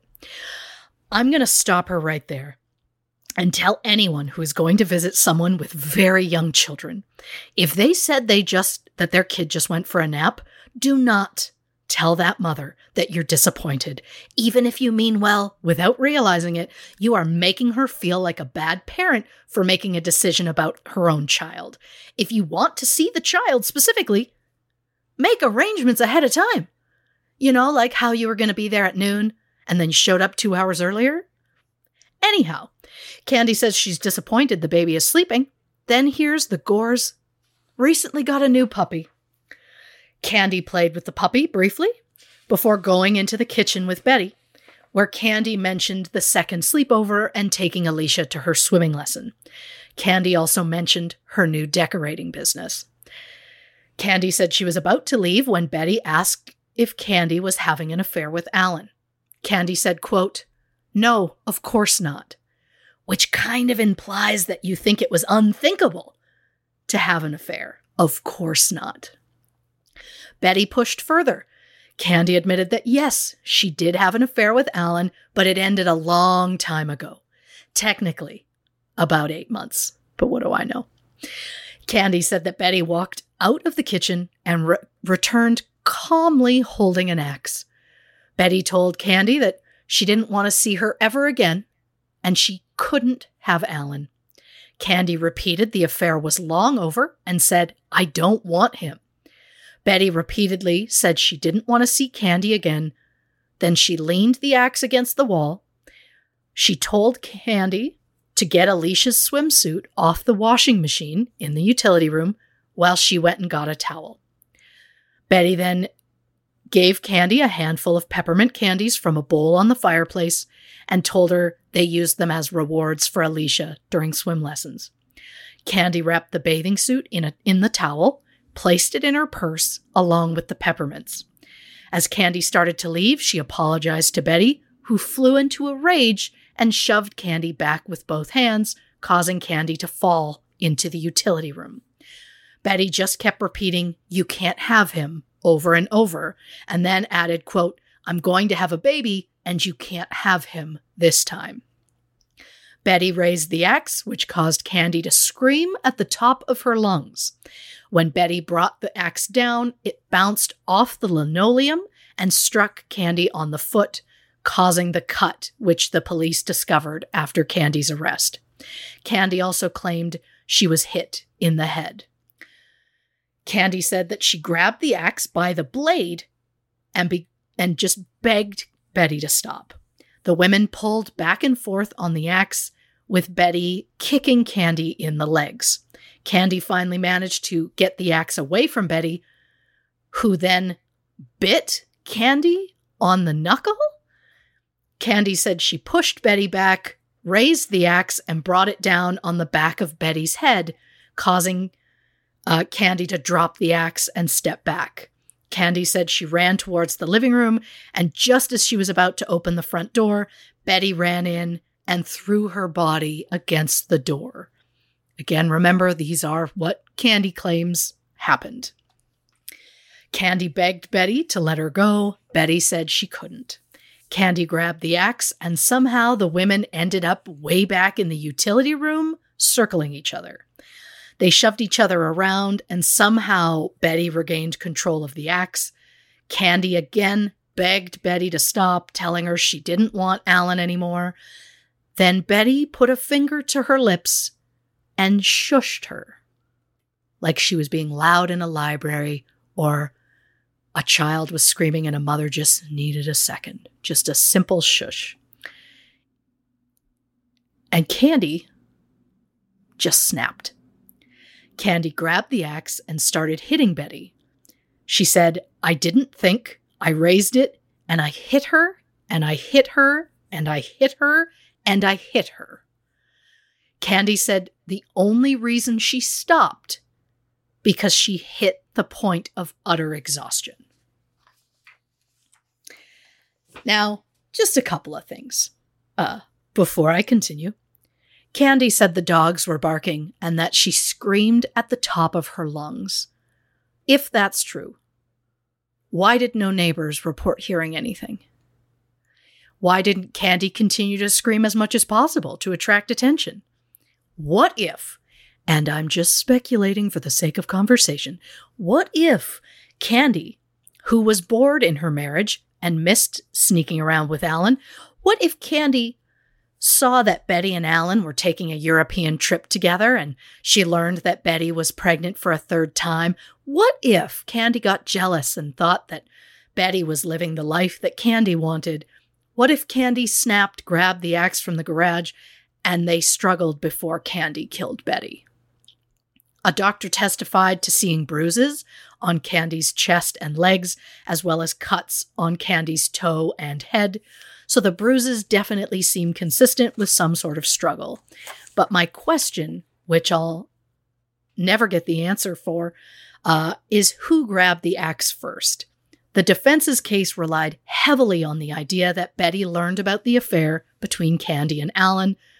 But did she really know? Alan said he certainly never told her. And in a letter that Betty wrote to her parents, which was postmarked the day of her death, Betty mentioned her, quote, close friend, Candy Montgomery, and how grateful she was for helping uh, care for Alicia over the last while. So, if Betty knew about the affair, why would she still refer to Candy as her close friend? Is it possible the confrontation over the affair was just a story that Candy made up to avoid prison? Due to the number of blows, I agree the murder was committed in a blind rage, but it just feels to me like it was more likely it wasn't self defense, but rather Candy's anger over wanting what Betty had. Sure, the sex with Alan wasn't f- exactly fireworks, but Candy admitted she had fallen in love with Alan, and maybe Candy was just completely set on the life she believed she could have had. I don't know, I believe, Candy's exact version of the events, but I'm sure we'll talk about that later.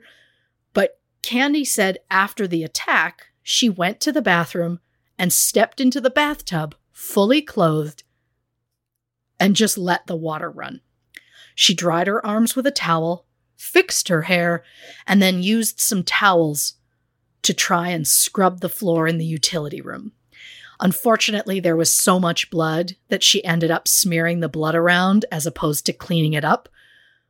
So she used the freezer to kind of pull herself up to her feet, which is how her thumbprint got there. And then she just like walked out the front door. When Candy checked her watch, she noticed it stopped at 10:20. She believes her watch stopped when she got it wet in the shower. The morning after the murder, police announced that a bloody footprint had been located at the scene, so Candy used a pair of garden shears to cut up the flip flops that she had been wearing that day. She disposed of them and the clothing she was wearing that day as well. Leading up to the trial, Candy's defense attorney had Candy examined six times by three different psychiatrists, including Dr. Maurice Green, who used hypnosis to get to the heart of his patient's problems. Dr. Green said that Candy admitted to having a lot of anger towards Betty, and she believed that Betty had ruined her life.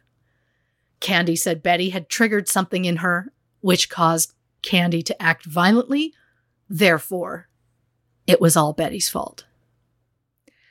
Dr. Green also stated that the overkill that was seen at the crime scene was because Candy had entered a dissociative state, meaning something triggered within Candy that caused a psychological reaction, causing her to become unaware of what she was doing. It was like Candy became a spectator. She was able to see what she was doing, but she wasn't able to stop herself. So while she was aware of what she was doing, she couldn't quite comprehend what she was doing. He said Candy just kind of went berserk for a moment. And yes, prior to the trial, Candy was given a clean bill of mental health and found competent to stand trial. The psychiatrist who testified was Dr. Fred Faison, uh, who spent more than 20 hours with Candy. He described her as being in a, quote, detached, mildly depressed emotional state. Dr. Faison also agreed with Dr. Green's diagnosis of a dissociative reaction. He said it's a form of a neurosis that started in Candy's youth as she was always concerned about what other people thought of her. Like Dr. Green, Dr. Faison also used hypnosis, where he discovered that Candy was, when Candy was just four years old, she and an older boy had a race to see who could get to an outdoor water pump first. The winner got to pump the water into a jar. But when Candy lost, she got so angry, she grabbed the jar from the boy and threw it at the pump. The jar shattered, and a piece of the glass cut Candy on her forehead. She was taken to a hospital where she was so scared she kicked and screamed, requiring two people to hold her down while she got stitches. Candy's mother entered the room, put a finger to her lips, and shushed her daughter, saying, quote, What will they think of you in the waiting room? And Dr. Faison claims that this moment caused Candy to suppress any rage she felt in the future, and when Betty did a similar shushing motion, just like her mother, it brought all of the rage out that Candy had been holding for so long. And as someone who is not a trained psychiatrist, I want to ask are we not concerned about the fact that at just four years old, a child got so angry that she smashed a glass jar? Maybe we should explore why the child was so quick to fill with rage. Like maybe that was a sign the child would lash out in another angry way later in their life. Again, I'm no expert. But now I get how trials work and how the defense team is going to do their best to show reasonable doubt and to maybe cast the victim in a not so nice light.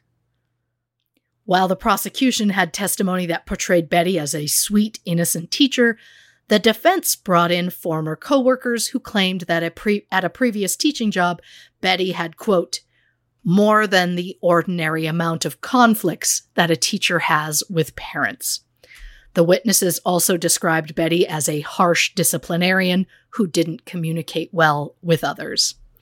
A church member who also took part in that marriage encounter program described Betty as moody and said she had little patience. Candy's defense team also made sure to point out that Candy was a smaller woman, both in height and weight, compared to Betty. Not by a lot, but they brought a woman on the stand named Judy Swain, and they asked Judy if she was the same height as Betty. Judy said yes. They then asked if Judy and Betty were the same size, and Judy said she was probably a size larger than Betty, in his closing arguments, defense attorney Don Crowder said, quote, Judy Swain testified she was approximately the same height and one size larger than Miss Gore, Mrs. Gore. And if you recall, Mrs. Swain was a very good sized woman. I get Don was just trying to add to Candy's story that Betty was attacking her and wouldn't let her go. So to suggest that Candy was smaller than Betty adds to their claims of self defense. But I'll say it, say it. I don't care for your tone, Don. or for your use of a very good sized woman. Don't care for that. And speaking of the closing arguments, to describe what Don Crowder said for the sel- for the defense, I can only say, what a fucking joke. Maybe because I'm not a lawyer, maybe that's why I uh, don't like how he put it, but I'm not also going to read the whole thing because it's long. But I just want to share a few parts with you, like how he started. Quote John Steinbeck once wrote No. That there are No. those among us who live in rooms of experience you and I cannot enter. But if you're worried about whether or not Mrs. Montgomery is ever going to be punished in this case, or has not been punished in this case, don't worry about it any longer, because she lives in that room of experience, and we can't enter it. She lives in it, and she's locked in it, and it now constitutes a cell, a jail cell Oh God. And her family has moved in. And Betty Gore threw away the key on June 13th. Calm the fuck down, Dawn. So, uh, also, uh, blaming the victim for how hard the killer's life has been since they hacked a woman to death 41 times is preposterous. But I'm not done. Another section of Don's over the top, eye rolling dramatics quote, They've lost their home. They're heavily in debt. They're moving away from this area to start anew. They've been punished, and they'll forever be punished. And to be clear, the Montgomery family did eventually move. But at this point in time, they had zero plans to leave town. They absolutely did not lose their home. I, again, I understand that this is all part of his game, but I don't care for the game. But it's just it's just outright lying uh, as part of his dramatics. I don't care for it. But apparently, while the jury deliberated, Don told Candy he was right at what he said in there. Uh, she needed to leave town because there was no life for her in Wylie anymore. But I like that it's like so. Even then, you so you admit after you're like, oh, that bullshit I said. You have to make it true. of course, Don.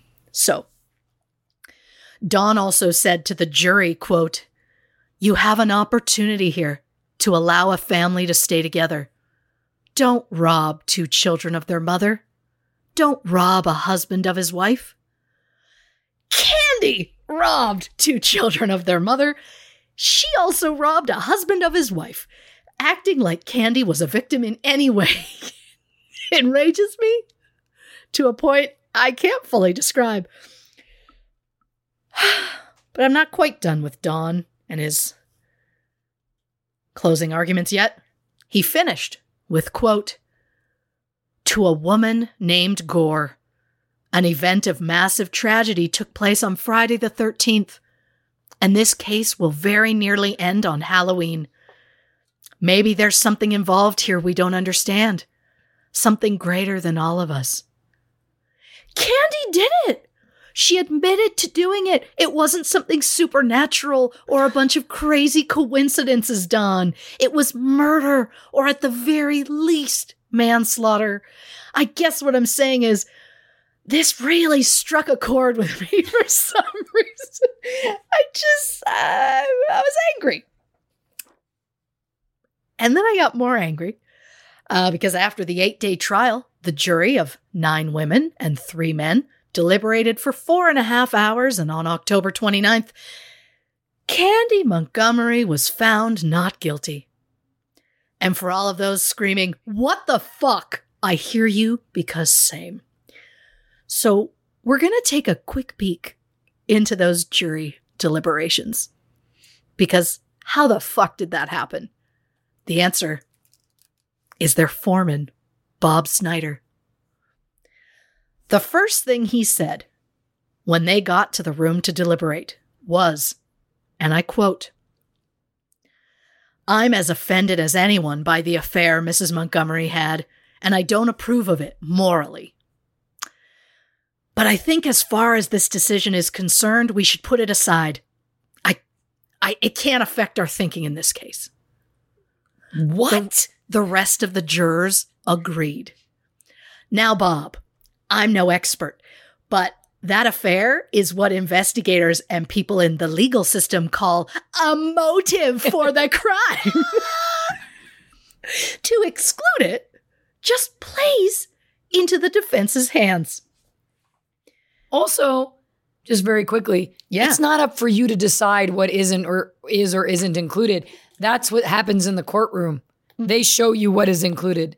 And if they tell you not to include something, you listen to them. You don't make the decision. Nope. Yep. Well, if that wasn't maddening enough, Bob then said he didn't believe the brutality of the murder was, quote, a paramount issue in the deliberation. Who is this clown? He said whether it was a single gunshot or 41 blows with an axe, in the end, it was still just one murder. The, adjur- the other jurors agreed.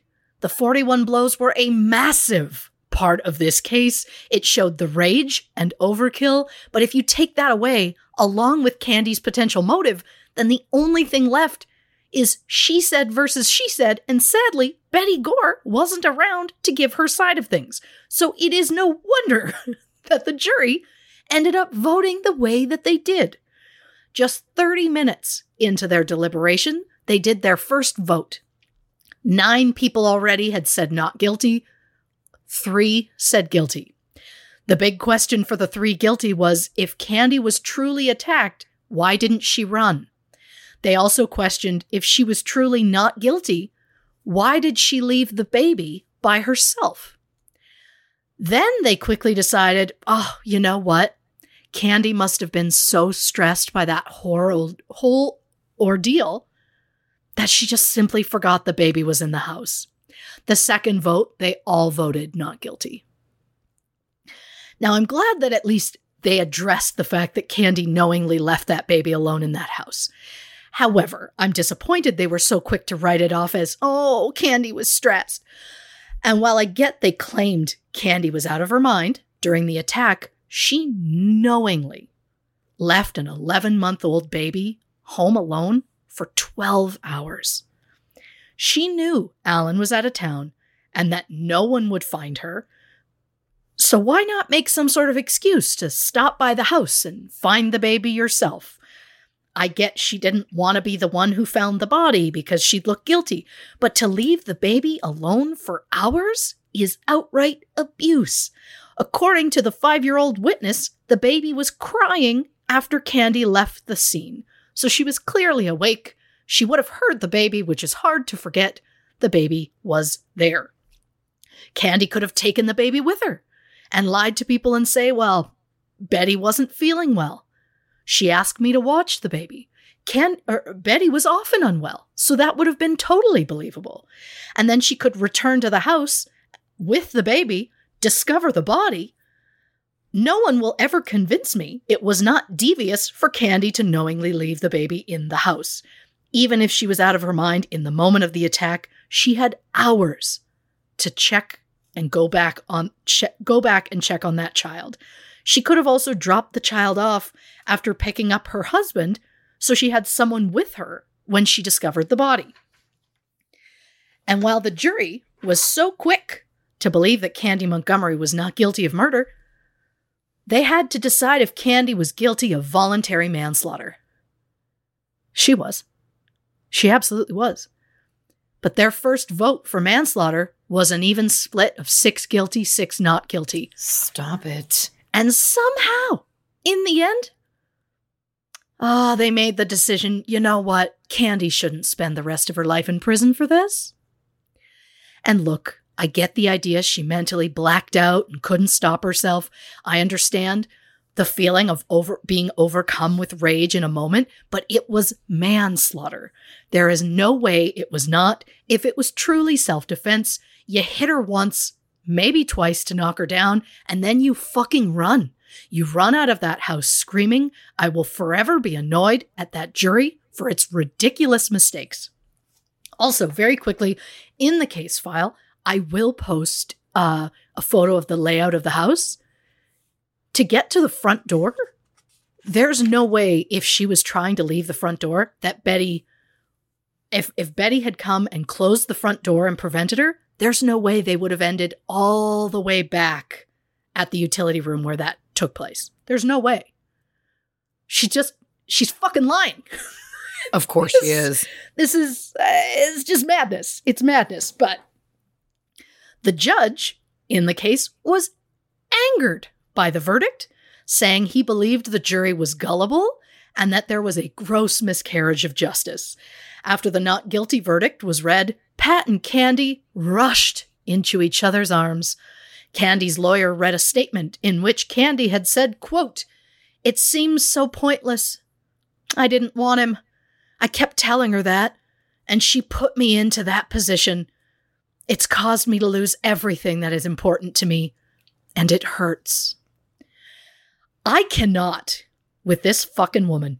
Candy, you still have your children and your husband. The only thing that was tarnished was your reputation, but I guess you're just saying her reputation was the only thing that mattered to her. Uh, you got off scot free, so just stop acting like the victim because you absolutely weren't.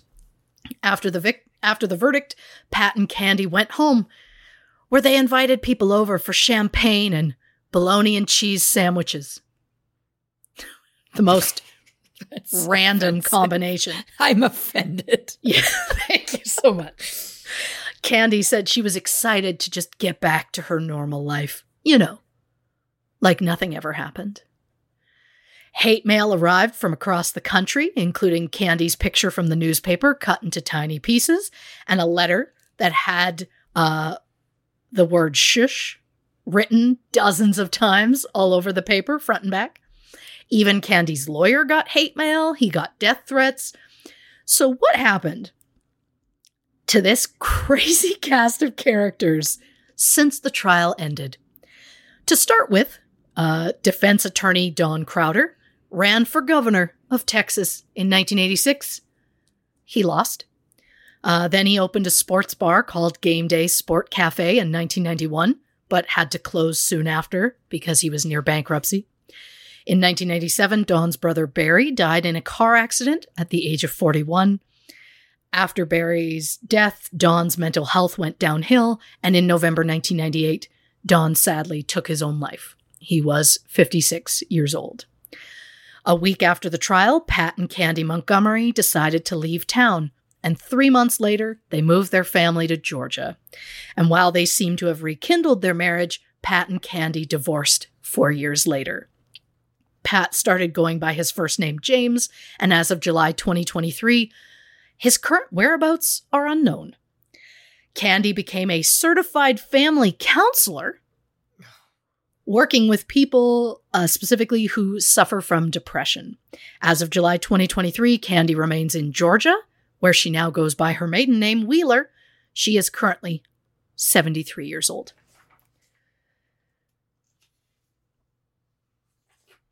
Throughout the trial, Betty's husband, Alan Gore, was very supportive of Candy for reasons I'll never know. But then again, I don't understand a lot of the decisions Alan made, like starting a new relationship about a month after his wife's death. There we go. David and Elaine Williams went to the Gore house two days after the murder to give their condolences. Elaine had been the organist at the Gore's church two hour two years earlier. Days later, Elaine called Alan to say that David had moved out and they were getting a divorce. She told Alan she was lonely because David had taken their kids with him. So Alan did what you do, you know, when you're grieving your wife. He invited Elaine over so that they could make dinner together and put the kids to bed together like a couple or something. But by August 1st, Elaine was spending the night. And for those who aren't the best at math, I'll point out that was 49 days after his wife was brutally murdered. I know everyone grieves in their own way, but this is wild to me. And maybe it means Alan didn't like being alone. You know, like how Betty also didn't like being alone, and yet Alan would get frustrated at her for feeling that way. The prick. Uh, Elaine got divorced and I assume went by her maiden name, Elaine Clift. And less than three months after the trial, Alan and Elaine got married. Oh my God. However, they treated Alan and Betty's daughters terribly. The girls said that Alan and Elaine would punish them by forcing the girls to take cold showers and by withholding food. Betty's parents said that there were times when Bethany would come to visit, she would have tufts of her hair had been pulled out of the scalp. Also, Alicia claimed that when she was just 10 years old, Elaine forced her to read a book that graphically described her mother's murder. Oh my God. Yep. By 1984, Alan and Elaine lost custody of Alicia and Bethany, who went to live in Kansas with Betty's parents, Bob and Bertha Pomeroy. They legally adopted the girls in 1988. Alan and Elaine soon divorced, and Alan moved out of state. As of July 2023, Alan is retired and living in Florida. It seems he has since reconnected with his children. Betty and Alan's oldest daughter, Alicia, now goes by the name Lisa. She graduated from Kansas State University with an accounting degree. Lisa got married in 1996. She and her husband have two sons. Bethany graduated from Wichita State University with a teaching degree. She taught for several years before becoming an assistant principal at a school in Las Vegas. Bethany got married in 2011. She and her husband have four children including one who shares a birthday with their grandmother Betty, and another who is outright named Betty.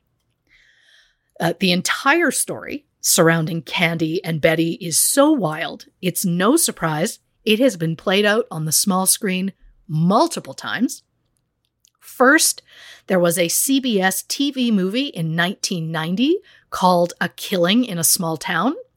It stars Barbara Hershey and Brian Dennehy. The movie is described as, quote, the gory axe murder of one mousy suburban Texas housewife by another. Mousy. Not a fan of that. Uh, but fun fact the movie was directed by Stephen Gyllenhaal, aka Maggie and Jake's dad. I never once considered their dad existing. so yeah, never once uh, thought about it. Uh, Barbara Hershey won a Primetime Emmy for Outstanding Lead Actress in a Miniseries in September 1990. And just for funsies, uh, other winners at that same Emmy Awards include Murphy Brown for Outstanding Comedy, L.A. Law for Outstanding Drama, and In Living Color for Outstanding Variety Music or Comedy Series. Nothing is more fun than going through uh, past award shows. I stand. Oh, yeah. Um, also, uh, because again, for funsies, Ted Danson won for his role as Sam Malone. Good old friend of the podcast, although she doesn't know it yet, Candy Bergen won for her role as Murphy Brown. Peter Falk won for his role as Columbo. And goddess herself, Bebe Neuwirth, won for her role as Lilith Crane. In 2022, Hulu released the miniseries Candy, which starred Jessica Biel, Melanie Lynskey, and Pablo Schreiber. It won a Primetime Emmy for Outstanding Main Title Design.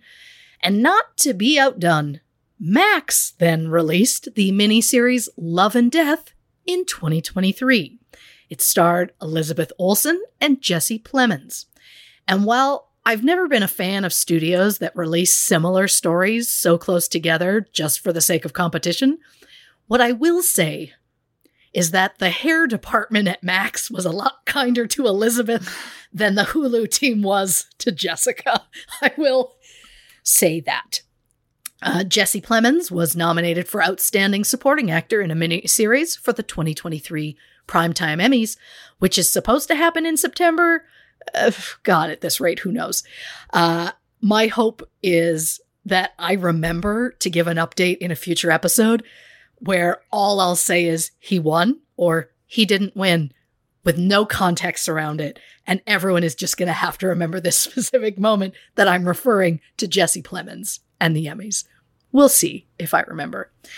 Uh, the entire story is wild. I will never stop raging about the fact that Candy admitted to the murder and never did any jail time.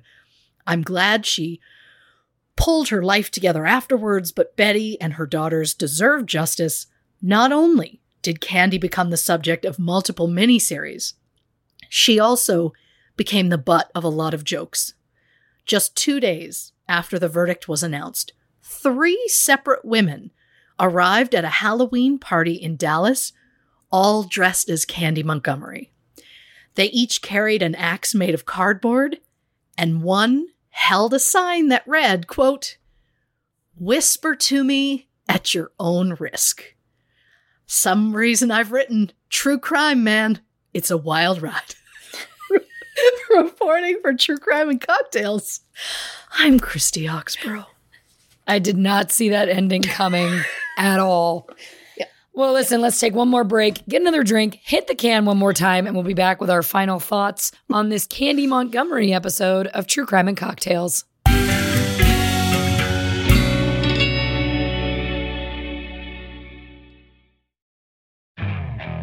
Okay, picture this. It's Friday afternoon when a thought hits you. I can spend another weekend doing the same old whatever, or I can hop into my all new Hyundai Santa Fe and hit the road. With available HTRAC, all wheel drive, and three row seating, my whole family can head deep into the wild. Conquer the weekend in the all new Hyundai Santa Fe. Visit HyundaiUSA.com or call 562 for more details. Hyundai, there's joy in every journey. Worried about letting someone else pick out the perfect avocado for your perfect Impress Them on the Third Date guacamole? Well, good thing Instacart shoppers are as picky as you are. They find ripe avocados like it's their guac on the line. They are milk expiration date detectives. They bag eggs like the 12 precious pieces of cargo they are. So let Instacart shoppers overthink your groceries so that you can overthink what you'll wear on that third date. Download the Instacart app today to get free delivery on your first three orders while supplies last. Minimum $10 per order. Additional terms apply.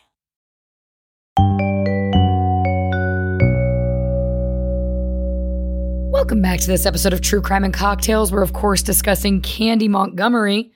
Um, my God, what a wild ride. Even though I know the broad strokes of this case, it never ceases to amaze. And obviously, you you brought a lot of things that I did not know before. Um, yeah, the one night stand that Betty had is so interesting to me because it does feel like whether he admitted it or not, it's somehow justified in Alan's mind this choice to have an affair. I'm completely speculating, but it just feels like given their relationship, given all the details, that's how it kind of come, comes across.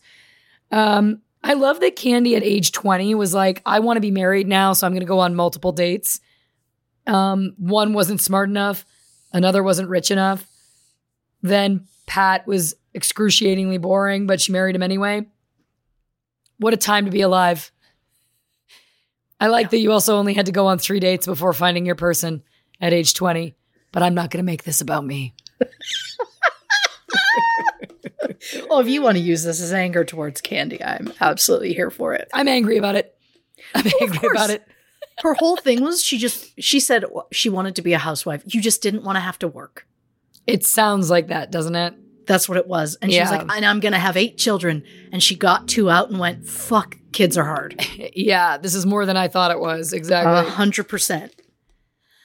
I think it's very interesting that Alan called Candy right away. I understand that they were close. I understand that they had had this affair, but it wasn't currently going on at the time. It's just interesting to me. Hmm. I'm wildly speculating for a second. Sure. And I know that Alan passed the polygraph. I get it. But it's just interesting to me. Not that I think that they conspired in some larger way to kill Betty, but I'm curious if there's a world in which he knew. Oh, sure. Now, again, there's nothing to back that up at all. But his his being so calm and unaffected, and then calling her, I don't know. I'm just curious if perhaps there was that was the additional reason why he ended up going back to the police to say he was having the affair. I don't know. I could be completely wrong and it doesn't really matter, but it's just something interesting to think about. Um the details about that baby, that is the piece of this case that I think other than of course the mass overkill, that baby being left screaming for Right? such an extended period of time. I'm going to get into it later, but I'll, I'll put a pin in that because I'm going to get into it in a minute. But it's just so horrific. That poor baby. Um, it was a big, it was a big month for movies. You're right. I think it's interesting that Candy went over to the house that morning to ask about her sleeping over, about Alicia sleeping over again. I know that she Yeah. then had to get the swimsuit, etc. But like, did she? Why couldn't she have just borrowed one of her kids' swimsuits? Why was it imperative Sure. that she went over to have that conversation? That's a phone call. Yeah.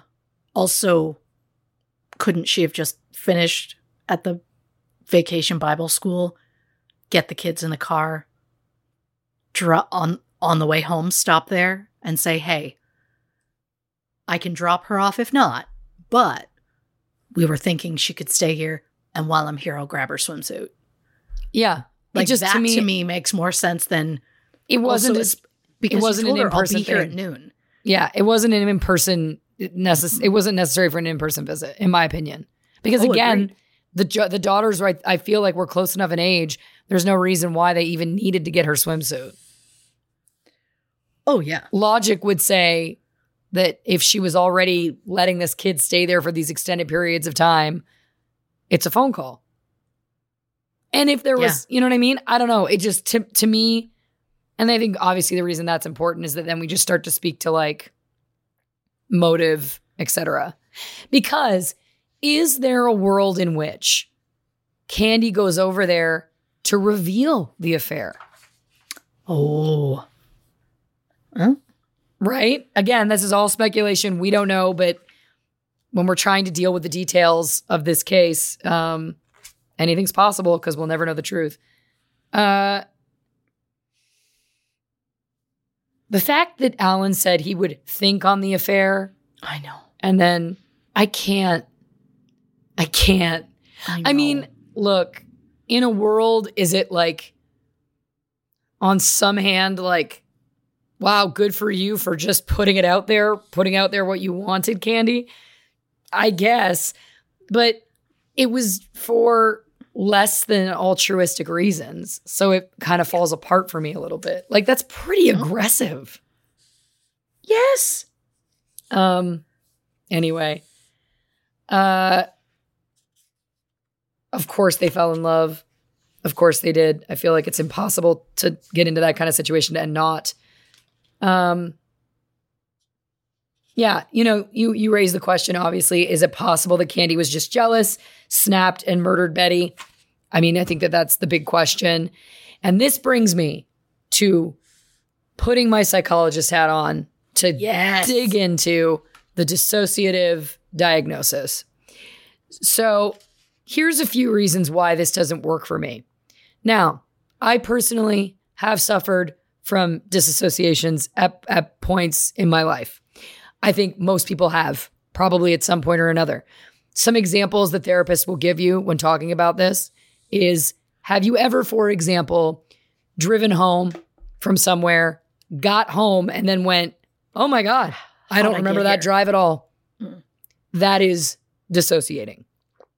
Obviously, there are many other ways in which this can manifest and can happen, but that to me is something that I think most people at some point in your life have experienced. Correct? Yeah. With that in mind, the the reason that this falls apart for me is because she wouldn't remember. She was going through this whole story with great detail Very detailed. about how the exact situation happened. You can't argue and and I really would love to have conversations with these psychiatrists and these these mental health experts because mm. as far as I know, there may be some details that you can remember, but the whole point and and, and again, sometimes disassociating you you can be cognizant of what is happening, but it's the sense of being outside of your body. So it's almost like you're watching from outside of your body, you're watching like a play take place. So with that in mind, yes, in that case, she would be able to remember this. But I just don't buy that she would have that level of detail. Those kind, when I have personally experienced that sensation of being outside of my body, which I have many times, it's dreamy. It feels dreamy. Like, yes, sure. you can see what's going on, but it's not the whole point is is that you're disassociating from reality. Your brain in that moment is trying to for whatever reason that may be happening personally for you, great stress, what have you. Your brain is trying to protect you, as we know we've talked about on this show before, or I have many times about how that's what personality disorders are. It's your brain trying to protect you from like extreme stress, extreme emotion, all of these kinds of things. So the whole point is is that you're not going to be honed into a real life experience. It's not going to be vivid in my personal experience. Other people maybe would argue that I'm dead wrong but it just falls apart for me. I also feel like for someone to have an experience where they, in quote, self defense, hack another human with an axe 41 times. Mm-hmm. I mean, that feels again like we're somewhere else completely. To your point, which I love that you brought up this childhood story of hers. A four year old throwing into a blind rage and smashing things and breaking things, etc. That's, in my opinion, that's something else. And if she was so, if she was legitimately, let's say for a second, she was legitimately so triggered in the moment that she flew into this blind rage and had this thing, I don't think that falls under disassociation. So again, the reason why I'm getting my back up about it is that it's like, what is your real defense here?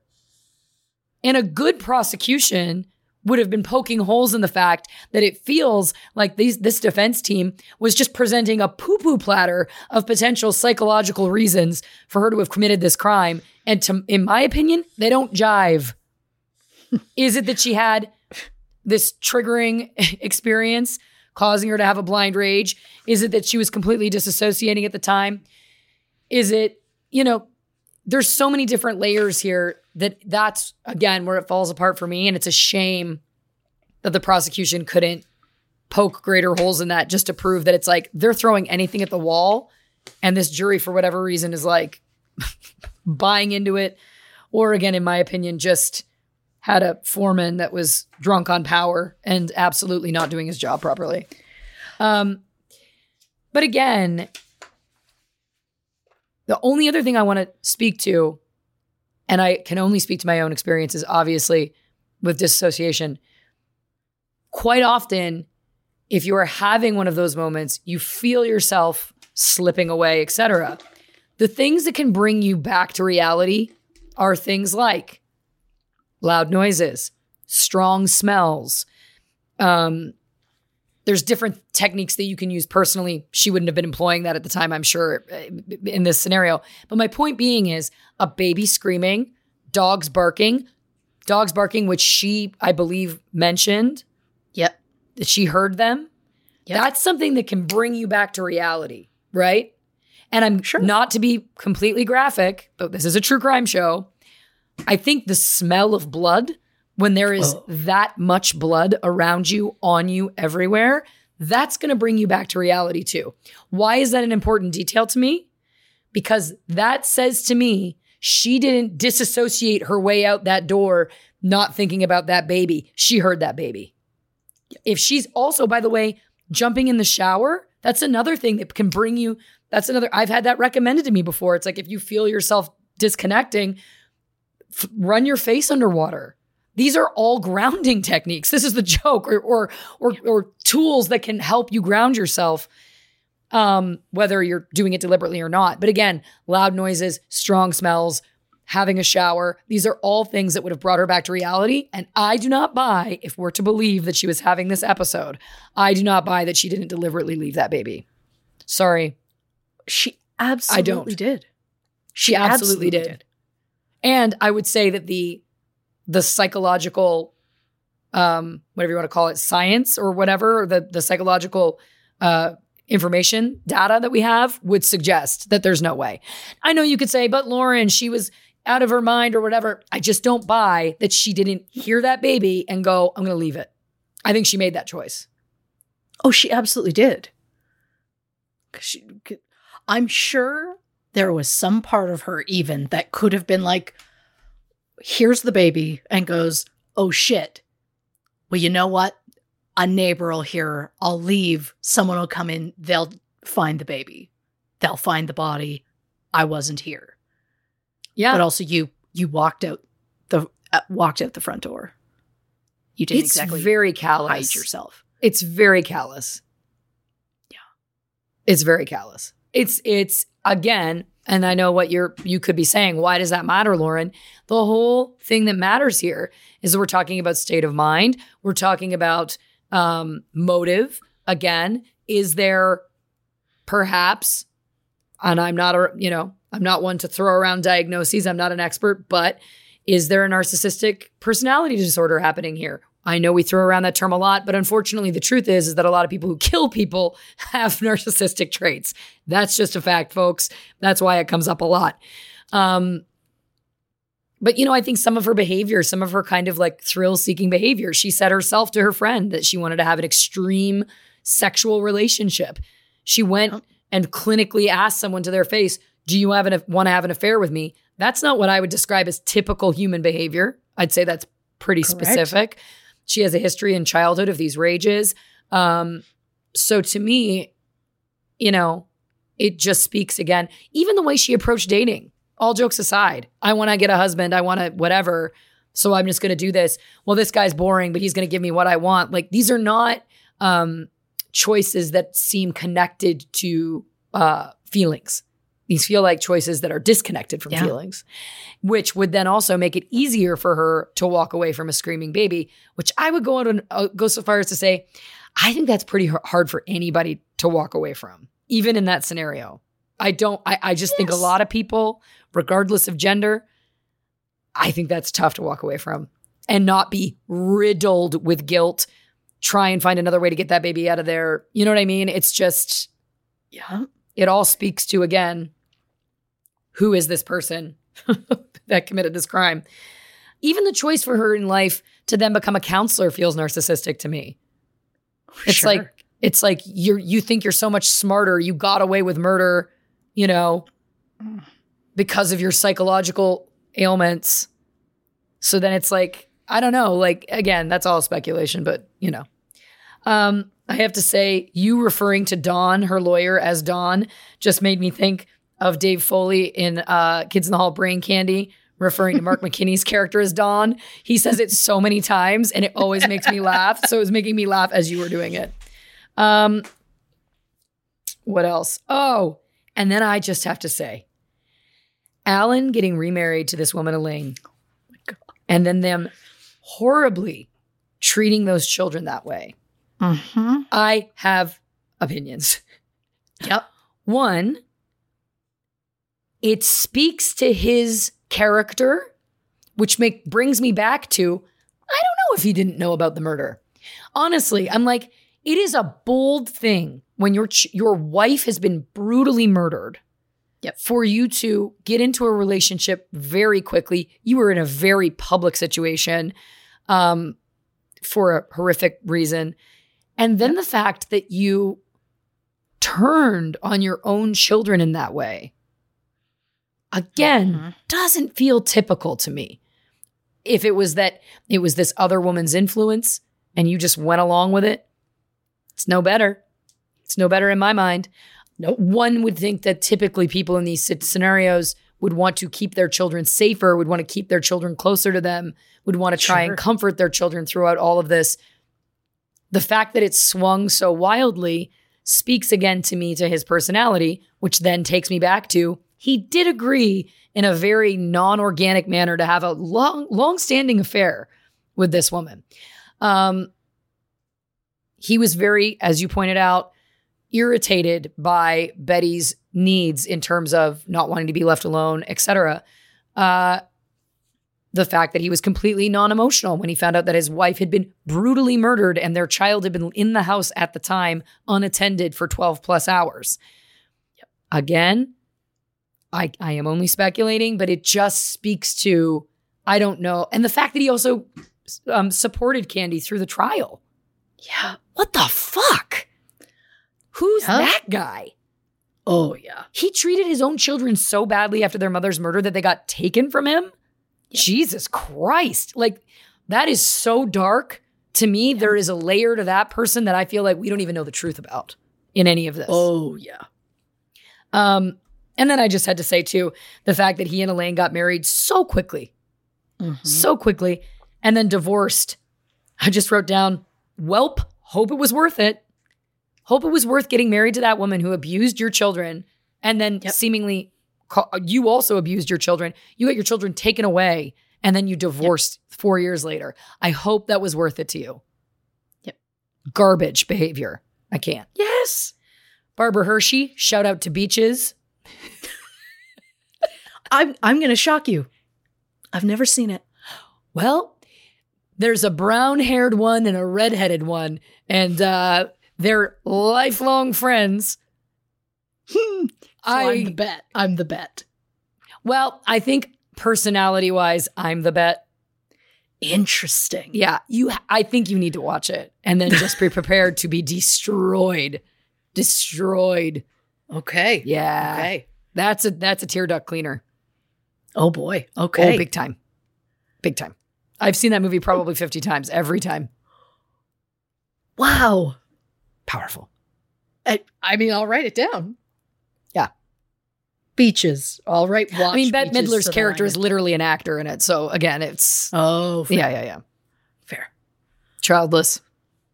I'm giving away too much. Did she uh write really intense pro- poetry about the other? I don't know if they cover it, but let's just say I know she did. um, shout out to In Living Color, one of the reasons why I wanted to get into comedy. I was obsessed with that show. I love that show so much. Also, different time, folks. Yeah. A lot of stuff done on that show, wildly inappropriate now. Arguably inappropriate then. I am not defending the content. I'm merely saying that the performers on that show definitely inspired me. And uh, specifically Jim Carrey doing Fire Marshal Bill. I used to uh, make my family uh, watch me do my own Fire Marshal Bill impression. But look at me now. Look at me now. hey. Um, the finally, people dressing as candy at Halloween. To your point, true crime. What a roller coaster of a genre we're in. Wildly Yeah. insensitive feels wrong on so many Yeah. levels. Mm. But uh, Well. yeah, listen, that's that's what I got for you. I don't know if you have any other uh, thoughts or feelings, but what a wild ride. Uh, I just really loved that you used the term poo poo platter earlier. I'm pissed. I'm like, don't throw Oh, yeah. around, don't throw around psychology like that. Like, and I and I, it's I would say the same to the the experts. I'm like, I I would I would also have to say fairly, I should probably sit down and like read transcripts if if they were available because I'm just fascinated to know how they were kind of arguing different things at the same time. Oh, yeah. Is it a I- rage disorder? Is it you know? Is it full dissociating? Like, what are we talking here? Mhm. Oh, there's there is no chance that this was self defense in any way. Well, because it doesn't add up. Anyway. Was it that you were being threatened with an axe? Or was it that you were triggered into this deep psychological break that you were having? I know some people could say, couldn't it be both? I guess, but it just feels like, again, they were all over the map with this defense. Which is it?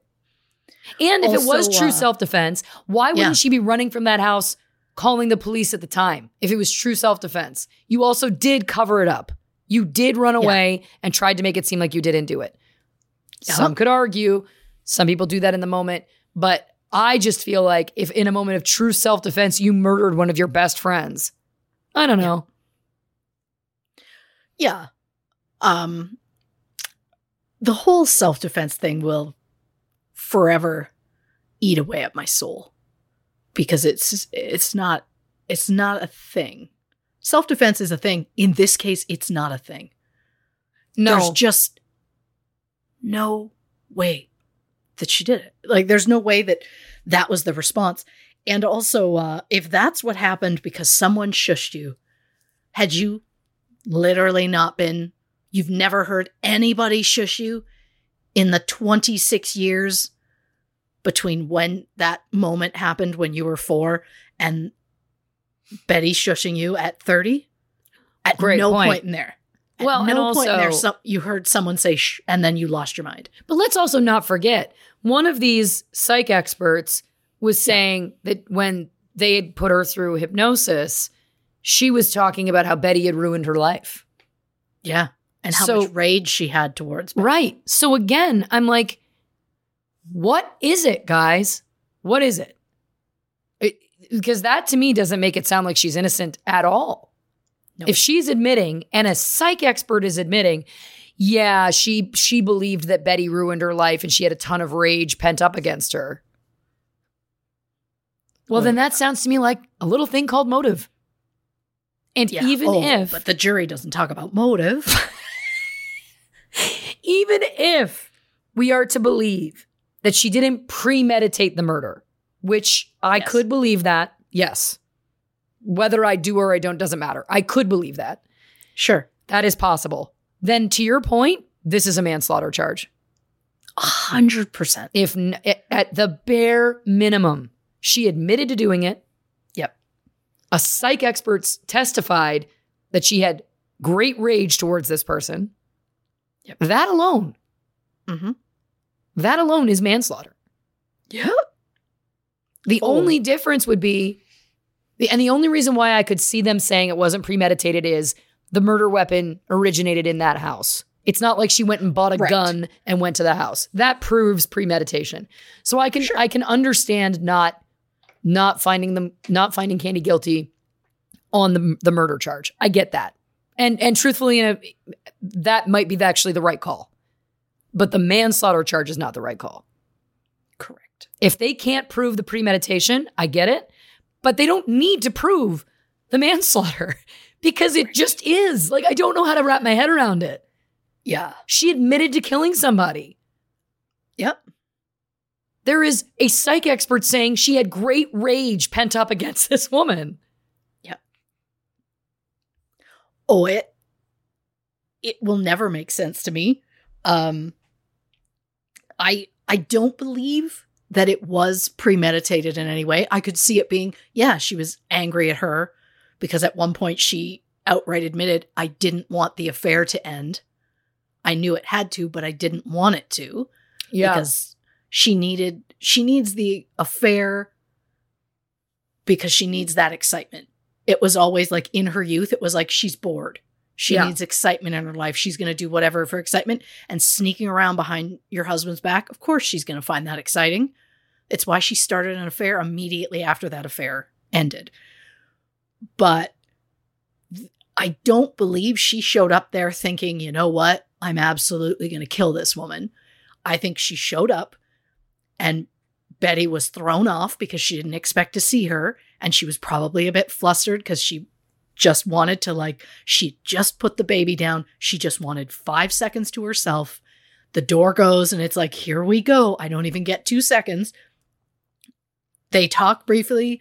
It comes up of, oh, she's worried she's pregnant again. She's going on this trip to Europe. Very excited about it, all of that. And I could see Candy being like, How are you upset?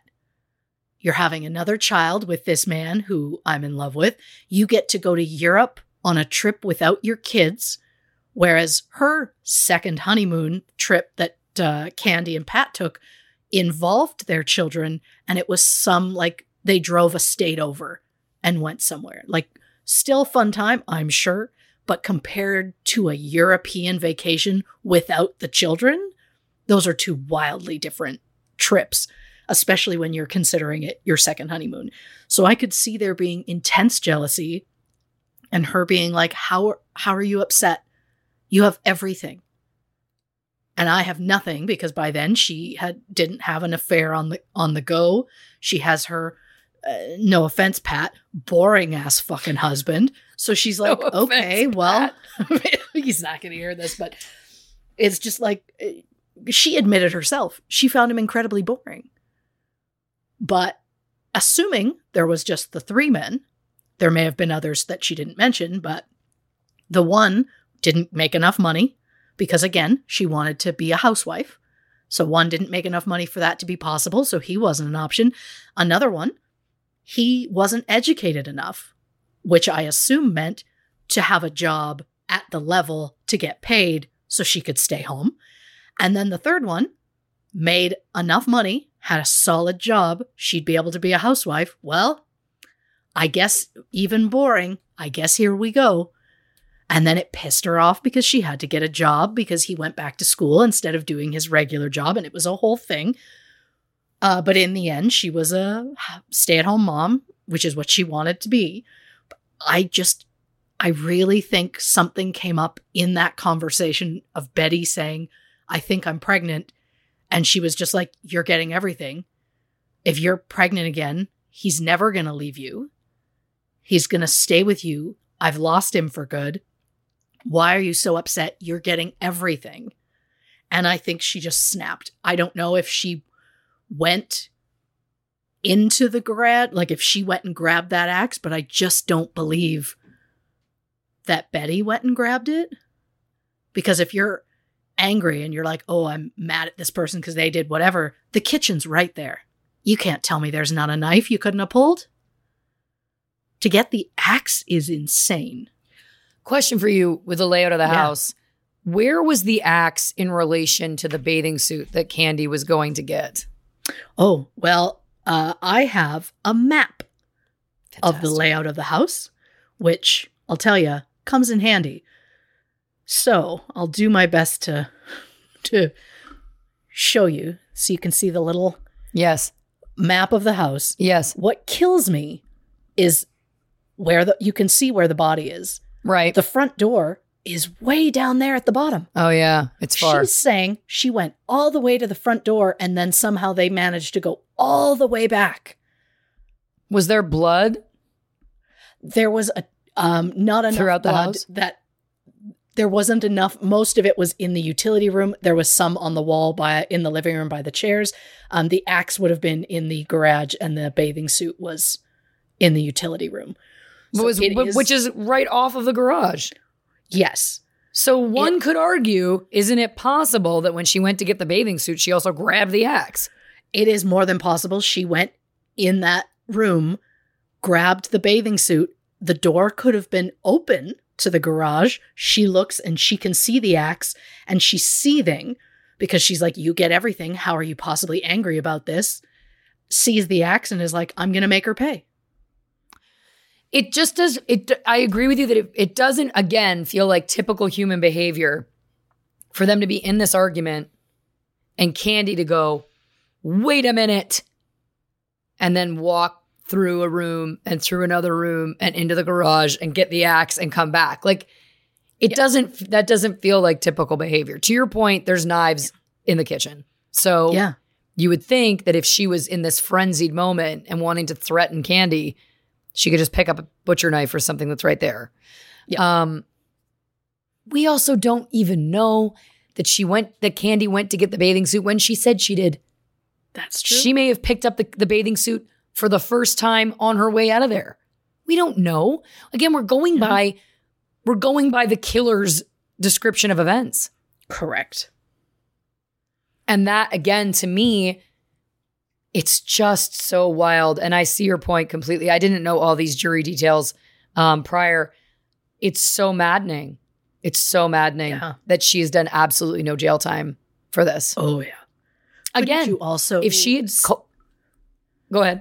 Yeah. Couldn't you also see um, Betty being like, oh God, I might be pregnant? And Candy just like, I can't stand this. I can't stand this. I'll get the bathing suit, sees the axe, picks it up, comes in the room and goes, oh yeah? Well, I've been fucking your husband. That's what I'm saying. And then the two of them get into a fight, which Yes. is how there ends up being the struggle. But again, it was she hit her in the back of the head with the ham with the with an axe. And she went down and supposedly got up, went to the front door. But there weren't like blood droplets. I also want to front door. recreate that. How does it happen? Mhm. How does it happen that you're tussling and then Thank. Candy, you're very welcome. Candy, who we've been we've been told a time and again is, is just a tiny person, tiny Wisp of woman, thing. Yeah. wisp of a woman. How is Yeah. it that you're tussling and then you somehow pick up an axe and then somehow get behind her to get the trajectory to hit her in the back of the head? Yeah. You can't hit her in the like an Mhm. axe has a long handle. You can't reach around like the physics don't make sense. You wouldn't be able to reach it around and hit her in the back of the head unless she had her back to you. I'd also love to know uh she said she gripped the blade of the axe and they tugged on it back and forth and yet no injuries to her hands. Isn't that weird? I can't. Mm-hmm. Well, listen, Christy Oxborough, fantastic work as always. A truly confounding case. Uh, just one for the ages for sure. I, again, it's not surprising. There's been so many movies made about it. Um, Yeah. We thank you so much for your work as always. Exceptional. 12 out of 10. Oh, oh, that's high praise. I dole it out where I see fit. And we thank you, dear listeners, for coming with us on this wild ride. If you haven't already, give us a follow on the socials on Instagram, Facebook, and YouTube at True Crime and Cocktails, on Twitter at Not Detectives. If you'd like some more content, go over to patreon.com slash True Crime and Cocktails for our subscription-based service over there where we offer bonus episodes. You get to vote on one episode a month we cover on this feed of the show. And of course, the only place for official True Crime and Cocktails merch is, of course, truecrewmerch.com. So check that out as well if you're interested. Christy, do you want to tell the people about next week's episode? On the next True Crime and Cocktails, the McDonald's Monopoly scandal. This, of course, was our June patrons poll pick. Uh, they, the, there was a vote for a uh, heist, a scandal, a scandal. yeah. And this is what we've chosen. And I am so excited for you to delve into this because I am obsessed with this case. And I just want to say right off the bat, there is one player in this story that I desperately want to play in a fictionalized uh, version of this story. And I can't wait for you to try and figure out who it is. Oh, that's. You've just upped it. You've That's upped the ante of this. I can't wait. I Yeah. can't wait to uh, figure out who it is. 100%. Uh, so stay tuned for that. We'll see you next week, dear listeners. Uh, and as always, we thank you so much for your support. It means everything to us in the true crime and cocktails world. Christy, do you want to say goodnight to the people? Good night, Candice Bergen. Oh, yeah. Good night, Keanu Reeves.